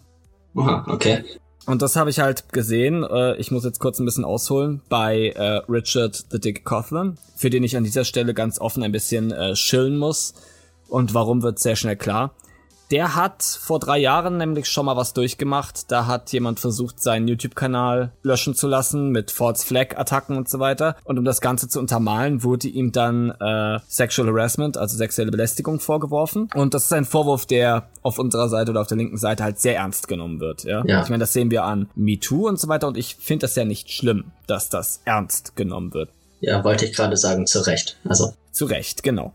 Aber wie sich in dem Fall herausgestellt hat, äh, während eines sehr langen Livestreams dann auch, die Anschuldigungen waren ausgedacht. Komplett. Es ging tatsächlich nur darum, ihn zu diffamieren. Äh, evident. Also es ist nicht so, dass, dass es eine Meinung ist, sondern dass es dann tatsächlich, es hat sich dann so rausgestellt, dass das alles eine geplante Aktion war und dass das äh, dem Zweck diente, ihn loszuwerden oder zumindest aus der linken Szene zu kicken, weil jemand ein persönliches Problem mit ihm hatte.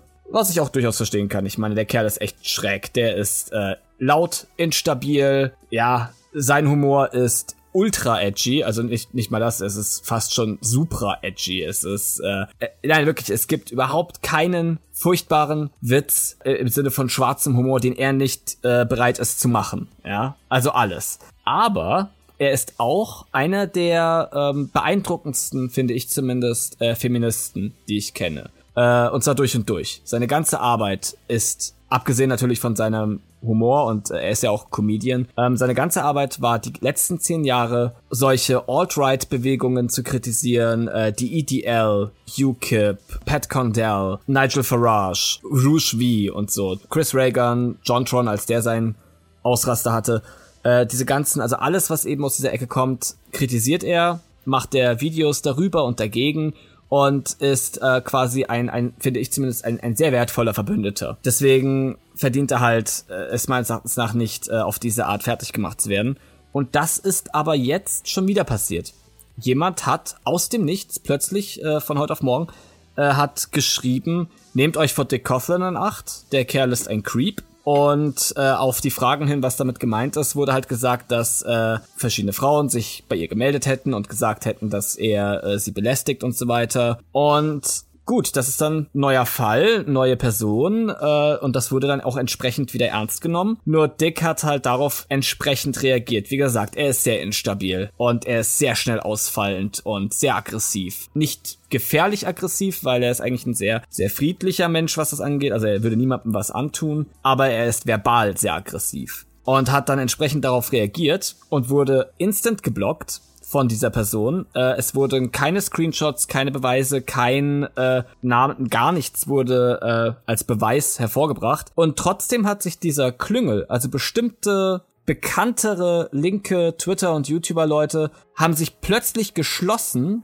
gegen ihn gewandt, ihn alle blockiert haben gesagt, dass man seinen Content nicht weiter unterstützen soll. Und am selben Tag wurde dieser 3-Stunden-Livestream erst geflaggt und runtergenommen. Und ein paar Stunden später war plötzlich sein Kanal weg. Wegen einer, also du, du wirst einen Kanal nicht so schnell los, wenn du nicht wirklich Mass-Flagging betreibst. Und der, der Kanal ist jetzt weg. Und äh, er hat jetzt Zweitkanal und so weiter und versucht das wieder aufzubauen.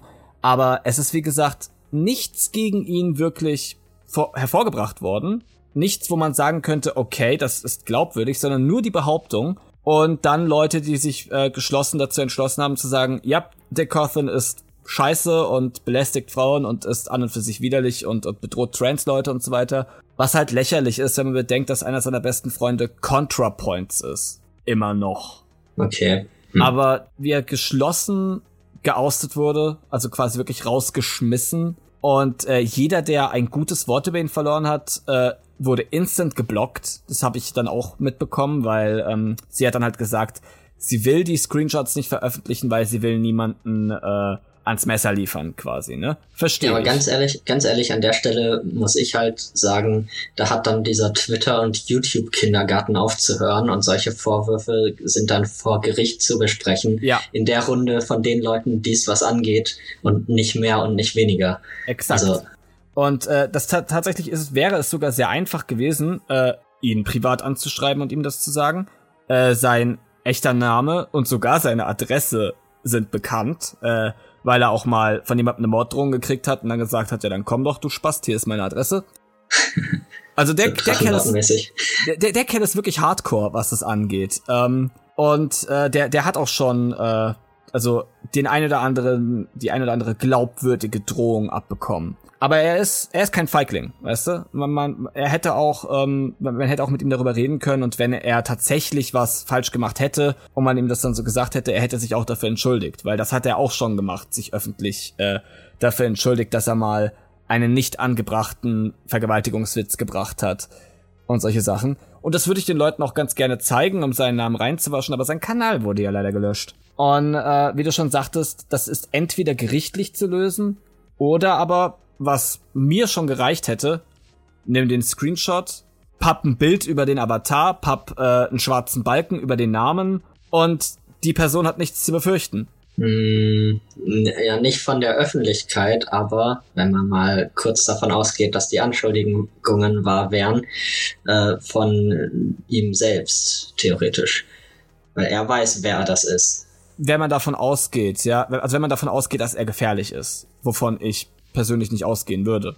Ja, richtig, aber da, das ist jetzt halt wieder eine Frage der Perspektive. Also, das ist so ein Zirkelschluss dann quasi, den du da aufbaust. Du sagst äh, irgendwie, okay, du glaubst, er ist nicht gefährlich, deshalb. Äh, ja, okay, da, da hast du, eigentlich hast du schon recht, aber es ist auf der anderen Seite, finde ich, viel zu krass. Also ich meine, das ist, ähm, muss man noch nebenbei erwähnen, er hat äh, vorher über YouTube kein Geld gemacht, äh, bis er dann äh, Neuropathie diagnostiziert bekommen hat. Er verliert das Gefühl in Händen und Füßen und hat dann erst seinen Patreon-Account aufgemacht, damit er halt, weil er kann in seinem Job nicht mehr arbeiten dadurch.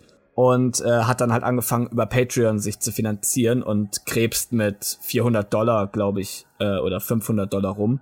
Äh, was nur dann genug zum Leben ist, wenn er vier Videos im Monat raushaut. Und also es ist halt, es ist sein Job. Und da das alles am selben Tag passiert ist, ist davon auszugehen, dass ich sage jetzt nicht, dass dieselben Personen, die die Anschuldigung gemacht haben, auch seinen Kanal haben löschen lassen. Ich sag aber, dass die Anschuldigungen für andere vielleicht ein Indikator dafür waren, dass er verschwinden muss. Und du kannst mit dem Leben von Leuten nicht so spielen, vor allem nicht, wenn du nichts vorzuweisen hast. Ja, auf jeden Fall. Also das ist ja generell solche Anschuldigungen, wie die dann äh, im Internet immer äh, verhandelt werden, das ist halt eine Hexenjagd fast schon. Und wie gesagt, äh, gerichtliche Klärung äh, ist das Einzige, was da überhaupt irgendwie helfen kann, ja. irgendwas zu klären.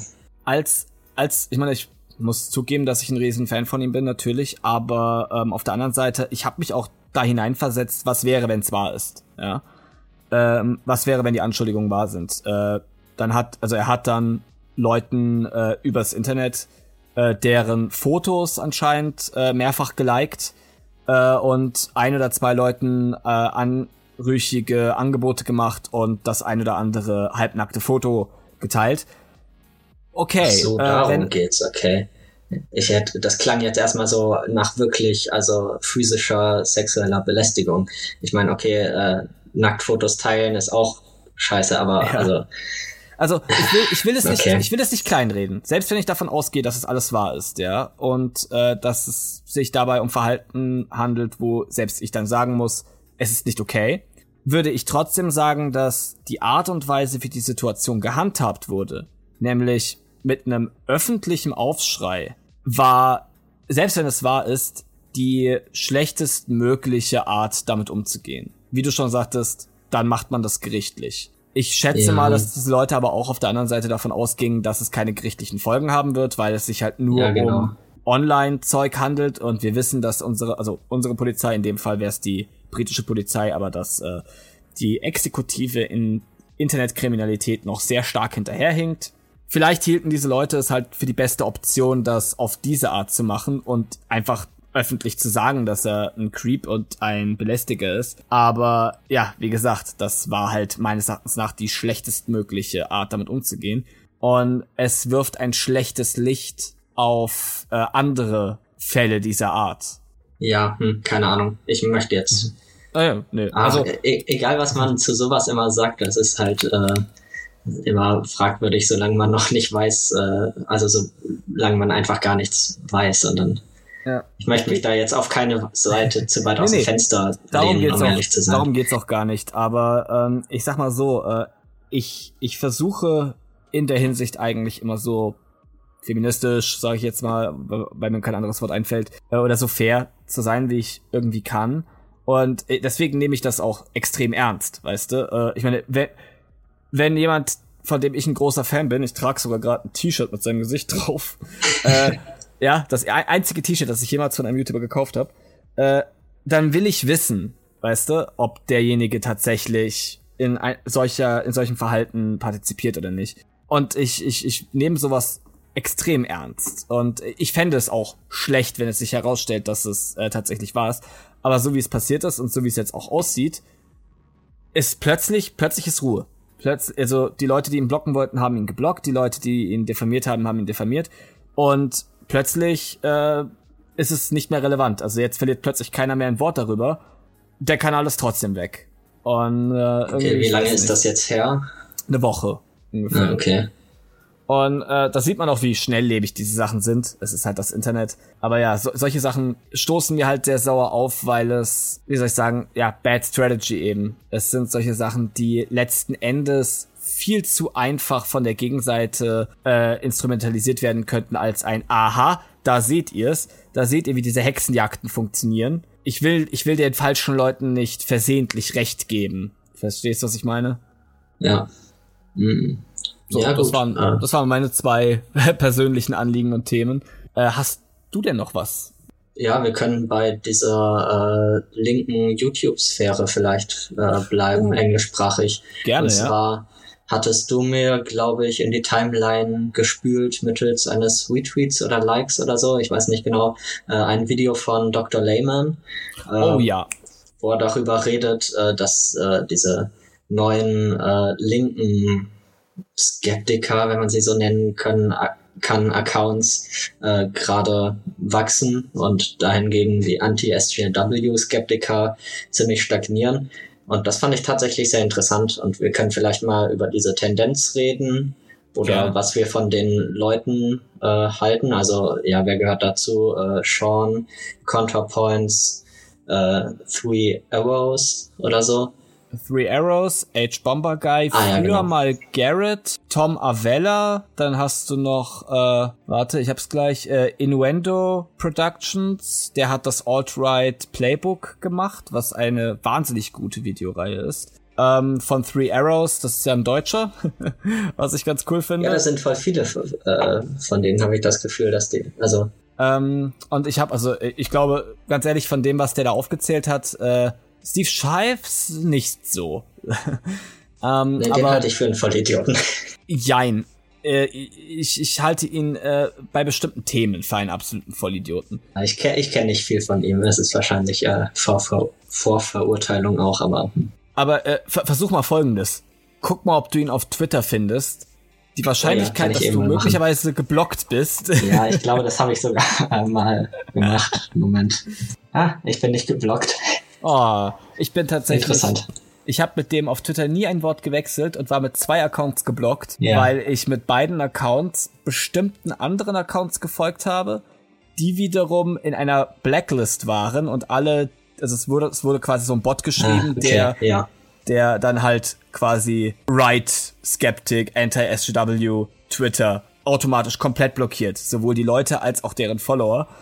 Und äh, das Witzige daran ist, dass ich bis zum heutigen Tag, und das ist jetzt alles schon eine ganze Weile her, das war zu Gamergate-Zeiten, als es anfing, bis zum heutigen Tag von einer ganzen Menge Leute blockiert bin, mit denen ich noch nie in meinem Leben gesprochen habe und ja. deren Content immer wieder in meine Timeline gespült wird und dann steht da halt, dieser Tweet ist nicht verfügbar. Das habe ich jeden Tag. Oha, okay. Ja gut, ich, ich bewege mich nicht so viel im englischsprachigen Raum, wahrscheinlich liegt es daran. Aber ich bin von den deutschen Äquivalenten, äh, Susi Grime, glaube ich, bin ich geblockt. Obwohl, das war's schon. Ja, von dem ein oder anderen AfD-Account noch. Ein paar Namen habe ich noch. Äh, die Motivator Opinion ist auch einer, der sehr gut ist. Ähm, dann, warte, Eric Texan, der hat äh, die Paul Joseph Watson Videos neulich rausgehauen, die waren extrem gut. Also es gibt da schon, das ist schon eine ziemlich große, also es ist keine richtige geschlossene Community, aber die kollaborieren ein bisschen, also ist es irgendwo doch eine Community nach meinen eigenen Maßstäben. Okay. Und ähm, Age Bomber Guy, selbstverständlich. Ähm, Moment, ein, einen Namen kenne ich noch, äh, Philo Philosophy Tube oder so. Sagt der einem was? Boah, ich glaube schon. Also ich glaube, äh, also Lindsay ist, Alice. Ah. Der ist mir nämlich äh, schon vor Ewigkeiten untergekommen, weil ich mich halt mit Philosophie und so beschäftigt habe. Mhm. Und äh, ich wusste gar nicht, dass der da auch so mit drin hängt, aber der hat jetzt äh, äh, ja auch eine Kollaboration mit äh, ContraPoints und Sean, glaube ich, äh, neulich hochgeladen. Fand ich interessant auf jeden Fall. Ja. Ja, und da hat er halt, äh, wie du schon sagtest, also wir äh, versuchen nochmal den, den Weg zurück zu dem ursprünglichen Video zu finden. Ja. Ähm, von Dr. Lehman. Dr. Lehman, genau. Ähm, ich, ich bin halt, also ich habe, ich weiß gar nicht, warum das, warum ich das überhaupt gesehen habe tatsächlich. Das war plötzlich in meinen, äh, in meinen Sachen drin und ich habe halt mal draufgeklickt und ich habe mir gedacht, komm, guck ihn dir mal an. Ich hatte ihn nur so in Erinnerung auch als, ich weiß jetzt nicht, Anti-SGW oder so, aber. Ja, er bezeichnet sich ja selbst als äh, Alt-Centric oder so. Ja, was genau. schon seltsam ist. Aber und ja. ich muss sagen, dass ich also allgemein meine persönlichen Probleme mit den Zentristen habe. Ja. Aber ich fand sein Video aber überraschend gut, äh, vor allem sehr ehrlich. Ähm, und er hat wirklich einen Nerv getroffen. Also er sieht's halt ein bisschen von einer anderen Perspektive als ich, aber er hat durchaus recht. Diese Leute bekommen langsam Aufwind. Sie wachsen zwar nicht so schnell, wie die Anti-SGW-Szene damals gewachsen ist, aber sie machen hochqualitativen Content, sehr gut recherchiert, ähm, mit, mit Quellenangaben und allem, ähm, sind an und für sich extrem intelligente, gebildete Leute und sie graben so langsam den Skeptikern ein bisschen das Fahrwasser ab. Ich kenne sogar persönlich jemanden, äh, den ich auf Twitter als äh, Sargon of a Card Fan kennengelernt habe, mit dem ich ein paar interessante Gespräche hatte und der jetzt nach und nach, der mir schon vorgeworfen hat, dass ich ihn äh, indoktriniere. mit, mit Videos, ich habe mit ihm so einen Deal gehabt. Er schickt mir ein Video, das er geil findet und das mich überzeugen soll und ich schicke ihm dafür jedes Mal eins, das ihn von etwas überzeugen soll. Und äh, ja, jetzt ist er ein konservativer Lefty, könnte man sagen. Also ich habe ihn nicht ganz bekehrt, ich, ich habe es nicht geschafft, ihn zum Marxisten umzuerziehen, aber er ist zumindest äh, sehr skeptisch gegenüber den Skeptikern. Bedummt. Ja. Und äh, das ist eben, das ist so der Effekt, den diese Leute haben. Also sie haben wirklich eine Art und Weise gefunden, wie sie die Skeptiker quasi als Vorlage nehmen, um wirklich wahnsinnig interessante Punkte zu machen mit sehr gut durchdachten Videos. Und das ist das, was momentan den Skeptikern so ein bisschen fehlt, weil die pochen seit zwei, drei Jahren immer nur auf denselben Themen rum. Und äh, alleine bei Beispiel Thunderfoot äh, kannst du schon sehen, deine Fans können nur so oft den Namen Anita Sarkeesian hören, bis sie abschalten. Und so geht's auch langsam mit den anderen Skeptikern, beziehungsweise die verlieren ihre Follower nicht nur an die Linken, sondern viel mehr noch an die aggressiveren Rechten, die den kontroverseren, mehr edgy Content machen. Ja, also ich muss sagen, ich finde die Bewegung interessant. Also ich habe auch, äh, ich bin auch erst vor kurzem bei diesen Leuten gelandet. Also ja, ich glaube, ContraPoints habe ich als erstes äh, entdeckt für mich und danach Sean und dann so langsam die anderen. Und ja, ich finde das wirklich gut, was die sagen und ich habe wirklich Hoffnung darin, dass das äh, größere, ja, dass das größer wird. Also ich muss sagen, für mich war es tatsächlich, äh, ich, ich war so ein bisschen, ja, auch in der zentristischen Ecke, sage ich jetzt mal, und äh, war auch sehr skeptisch gegenüber dem Feminismus, äh, zumindest so wie ich ihn damals erfahren habe. Und es war dann so, dass ich äh, auf das Schwabberger-Video gestoßen bin, äh, zum Sarkeesian-Effekt über Davis O'Reilly, was bis heute eines der witzigsten YouTube-Videos aller Zeiten ist. Und äh, ich habe das vor Jahren schon mal gesehen gehabt und habe dann gedacht, hey, ne, äh, hast gerade einen durchgezogen, willst gerade was Lustiges gucken, schau noch mal rein. Und habe dann aber auch gesehen, dass er mehr Videos gemacht hat zu anderen Skeptikern und Alt-Right-Tubern und so und habe mich dann richtig in seinen Content verliebt und fand seine Sachen einfach cool. Und er hat halt verwiesen auf Leute wie Sean, auf Leute wie Garrett, der jetzt leider nicht mehr auf YouTube ist, ähm, auf ContraPoints, die habe ich auch über ihn kennengelernt und über ContraPoints habe ich dann auch Decathlon gefunden. Also die haben mich quasi wirklich, äh, they, äh, im Englischen würde man sagen, they hard sold me on feminism. Und das hat funktioniert. Okay, ja, dann dazu kann ich vielleicht äh, auch eine Anekdote von mir erzählen. Also ich bin ja, ich habe damals, als ich angefangen habe, so im politischen YouTube äh, rum, rumzuschauen, habe ich halt Leute wie äh, Elliot Tender äh, geschaut, äh, falls der dir was sagt. sagt also kenn, kennst du den Namen? Okay, ja, ja äh, ist halt ähm, schwul. Inzwischen hat er sich als non-binary geoutet äh, und in dieser ganzen Punk-Szene und so oder Emo-Szene, wie auch immer, äh, unterwegs. Und also der hat mich dann äh, sehr beeinflusst.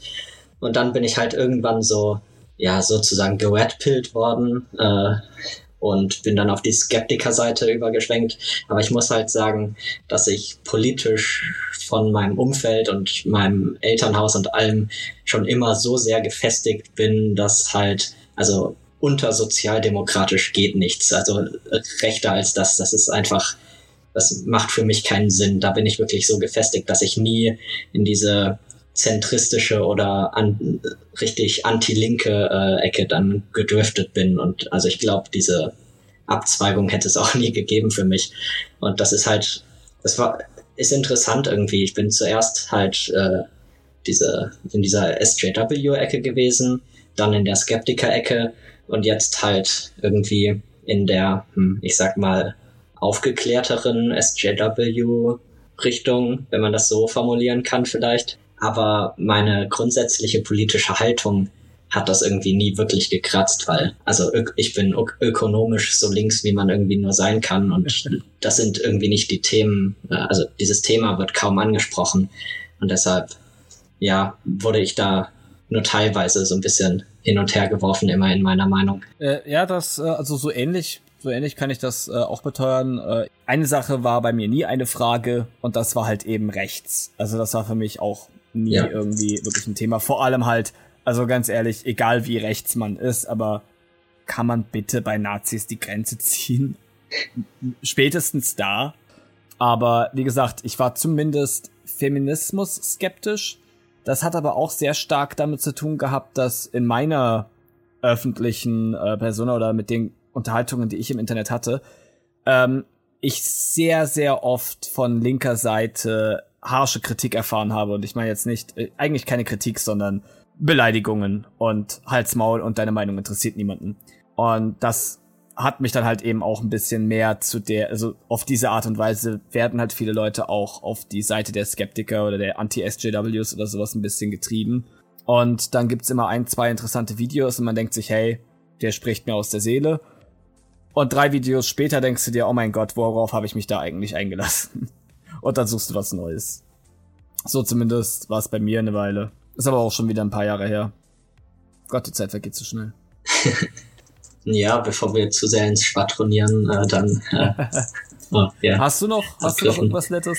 Was ich noch überlegt habe, was worüber man vielleicht reden könnte, ist, was die CSU in letzter Zeit so vom Stapel gelassen hat, ne?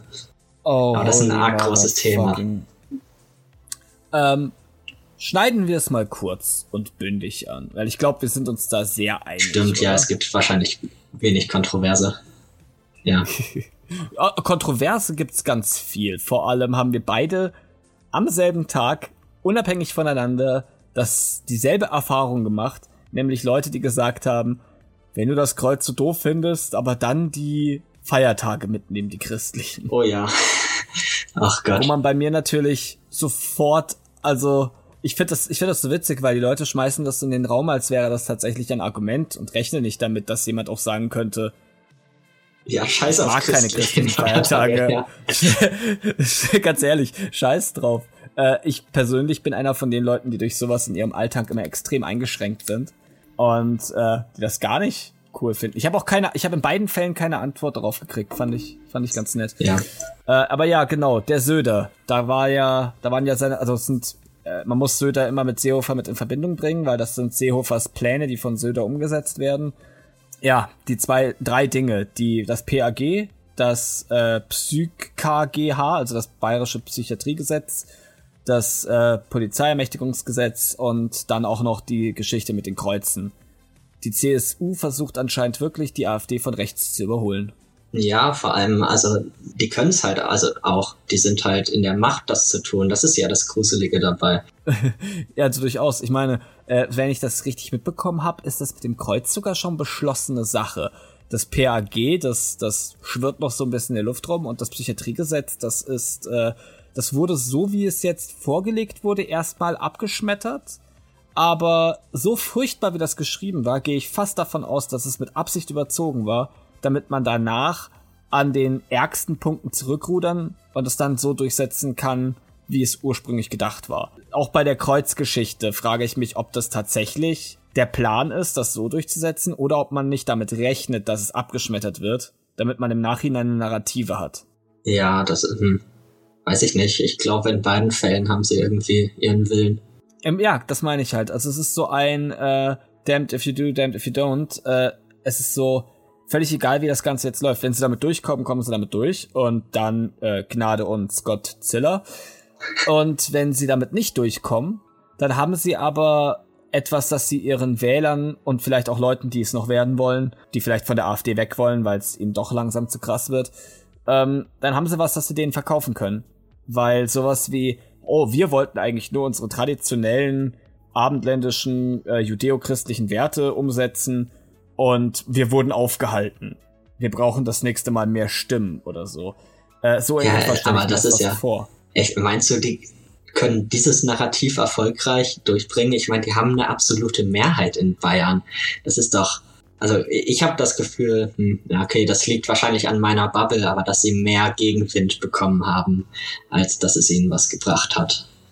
Ja, aber auf der anderen Seite, ich persönlich habe äh, also ich gucke mir halt, ich liebe es mir Kommentarsektionen in diesen Bereichen immer anzugucken oh und äh, es ist überraschend, wie viele Leute dann doch plötzlich sich auf ihr Deutschtum, auf ihr Bayerischkeit und auf ihren äh, auf ihr Christentum darauf pochen und sich dann der CSU dort anschließen. Ähm, die Kritik, die kommt, die kommt eher von, oh, wie soll ich es ausdrücken? Die kommt von höherer Stelle also das sind meistens andere Politiker, das sind Zeitungen, das sind Journalisten, das sind äh, tatsächlich sogar Geistliche, äh, vor denen ich jetzt zumindest ein bisschen mehr Respekt habe als vorher, die äh, sich tatsächlich dagegen aussprechen und das finde ich auch gut und richtig so.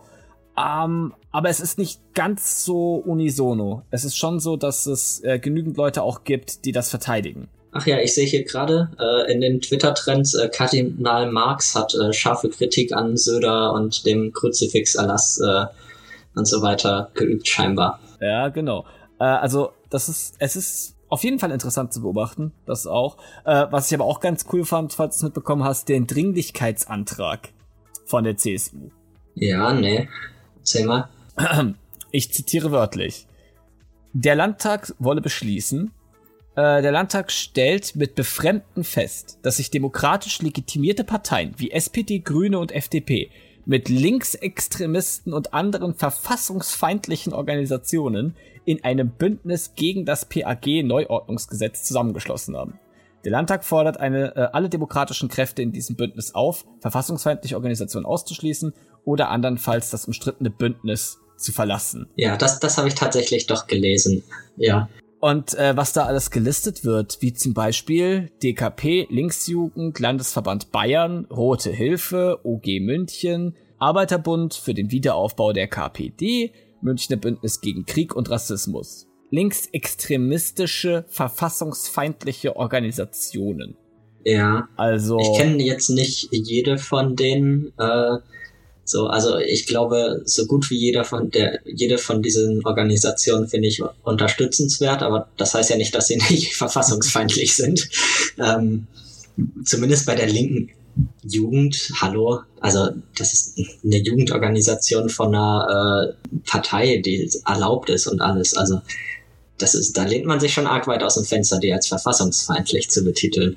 Ja, und ich finde das faszinierend zu beobachten, dass äh, die CSU ihren verdienten Backlash bekommen hat, der auch abzusehen war. Und äh, sofort, also das ging ja, das hat ja zwei Tage gedauert und dann kam plötzlich dieser, dieser Dringlichkeitsantrag, die quasi um sich beißen jetzt, mm, wie so ja. ein wie so ein verletzter Tiger oder so. Ja, das ist auch so. Und äh, ich finde das sehr spannend. Auch, öffentlich so, so eine Scheiße halt äh, irgendwie propagieren und sich dann aber beschweren, oh, die sind alle gegen uns. Das ist ja das gleiche Narrativ, was man ja bei der Neurechten äh, auch sieht mit der äh, Behauptung der linken Mainstream-Medien. Das ist ein ähnliches Narrativ eigentlich. So, wir beschließen irgend, irgendwas, was total hirnrissig ist, wo jeder Mensch, der damit zu tun hat und sich da ein bisschen auskennt, absolut dagegen ist und beschweren uns dann, äh, ja, dass es man Backlash von äh, allen möglichen verschiedenen Seiten bekommt. Oh Wunder, oh Wunder. Ja.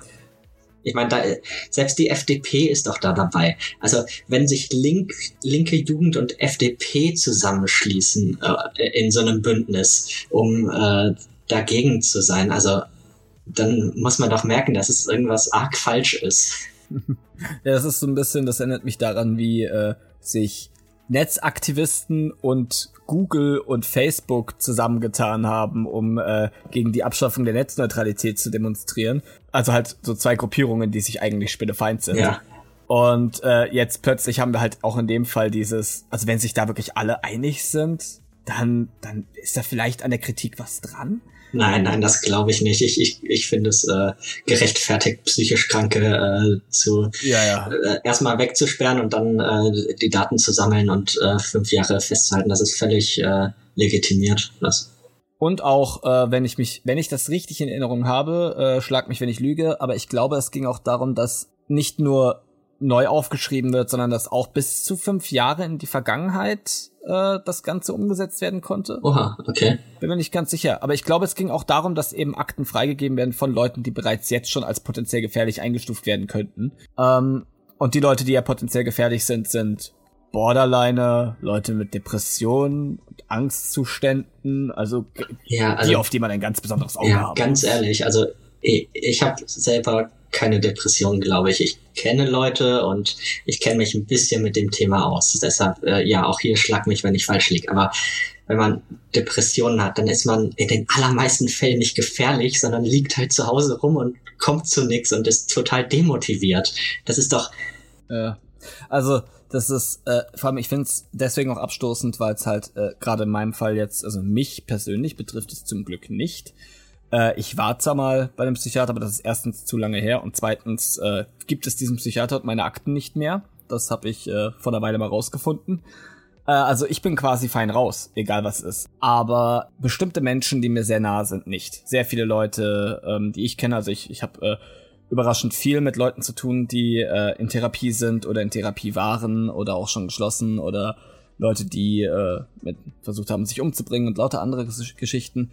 Und der Gedanke, dass diesen mir besonders nahen Menschen irgendwas passieren könnte aufgrund dieses Gesetzes, das ist so meine, also mit meiner Hauptmotivation, warum ich das so, so widerlich finde. Ja.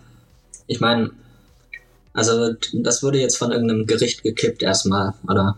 Was? Es wurde, also es gab am Dienstag, gab es hier am Bayerischen Landtag äh, eine Anhörung dazu, äh, eine öffentliche. Ich wäre gerne hingegangen, aber ich bekomme leider nicht frei für sowas und ich kann im Moment blau machen, kann ich mir nicht leisten. Will ich auch gar nicht, aber äh, ich, also ich, ich hätte, das wäre es mir schon wert gewesen, aber ich konnte nicht hin.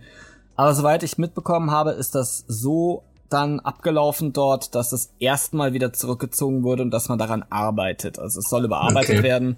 In der Form, wie wir es gelesen haben, wird es nicht durchgesetzt. Das heißt aber nicht, dass die Alternative, die einem vorgelegt wird, wirklich bedeutend besser ist, weil eigentlich ist ja die Grundidee von diesem Gesetz schon völlig hirnrissig.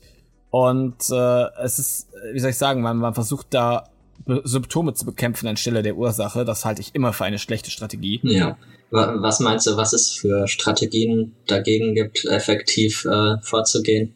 So für den Otto Normalbürger. Ich meine jetzt wirklich äh, Protest gegen dieses Gesetz. Also was könnte ich machen, auch wenn ich jetzt nicht so arg im Thema drin bin äh, und auch nicht in Bayern lebe? Okay, das ist wahrscheinlich ein großer äh, Ein großes Hindernis. Ja. Aber also ich habe mir, ich habe mir tatsächlich sehr viele Gedanken darüber gemacht. Ich habe es ja auch äh, öffentlich zugegeben. Ich habe äh, auf Twitter Leute gefragt, was man machen kann, weil ich mit Aktivismus insoweit Netzaktivismus ist einfach und auf eine Demonstration gehen ist simpel. Äh, alles, was darüber hinausgeht, damit habe ich wenig Erfahrung. Ja. Ganz ehrlich. Und äh, deswegen habe ich auch angefragt, was man denn eventuell machen könnte.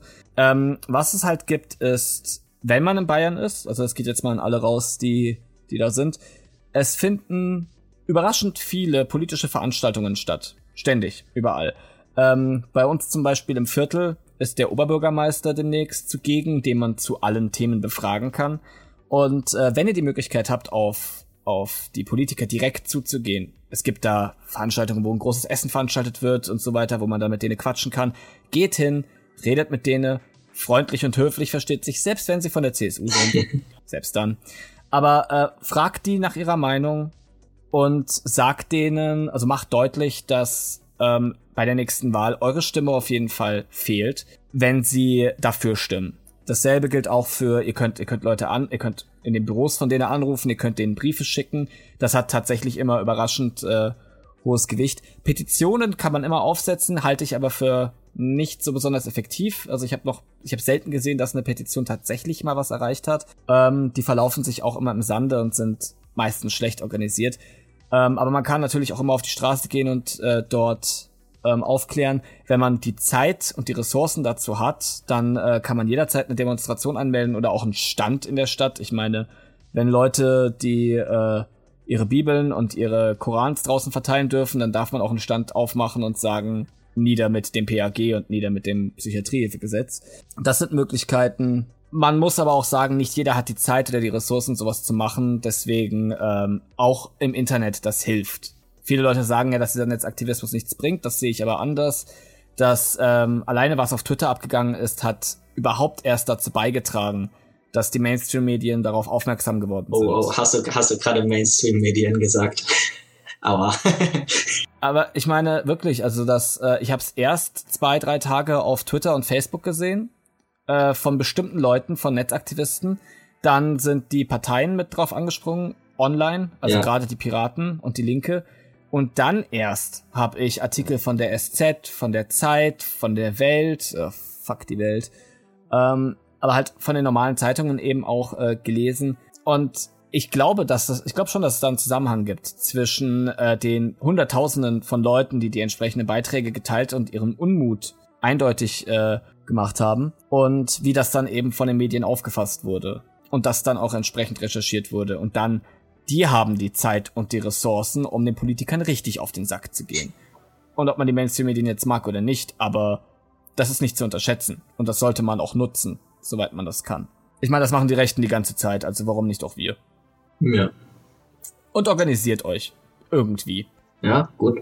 Aber ja, das ist, also, mir, mir würde jetzt auch nicht mehr viel einfallen, aber wenn jemand Vorschläge hat, also ernst gemeinte Vorschläge, wie man tatsächlich gegen so etwas vorgehen kann, nicht nur für jetzt, sondern auch für die Zukunft, weil ich kann prophezeien, das war nicht das letzte Mal, dass wir von der AfD oder von der CSU oder von irgendeiner anderen Partei so einen Schmarrn vorgesetzt kriegen. Den Grünen hier bei uns in Baden-Württemberg, ich kann mir gut vorstellen, dass das bald auch kippt die werden auch immer konservativer. Also. Die etablierten Parteien, die haben, oh Gott, das sind Baustellen. Die SPD gerade. Ich glaube, das nächste Gesetz, gegen das ich mich wahrscheinlich aussprechen werde, ist, was auch immer Jens Spahn mir versucht aufzutischen. nee, wirklich. Also, holy fucking shit, das Spanferkel. Ähm, boah, geht er mir auf den Keks. Und man muss halt gewappnet sein. Man muss wissen, was man machen kann. Gut. Lass uns das hier jetzt nicht in so einen politischen Stammtisch ausarten. Ne? Natürlich. Ich, ich glaube, wir sind einer Meinung, wir reden uns nur in Rage hier. Das ist, glaube ich, genau. äh, nicht so unterhaltsam zuzuhören dann. Ich würde ich würd sagen, so mein Schlusswort wäre dazu einfach nur, wir haben nicht mehr unbedingt den Luxus, dass wir es ignorieren können. Oder dass wir darauf hoffen können, dass es sich schon irgendwie auflöst und dass schon das Richtige getan wird.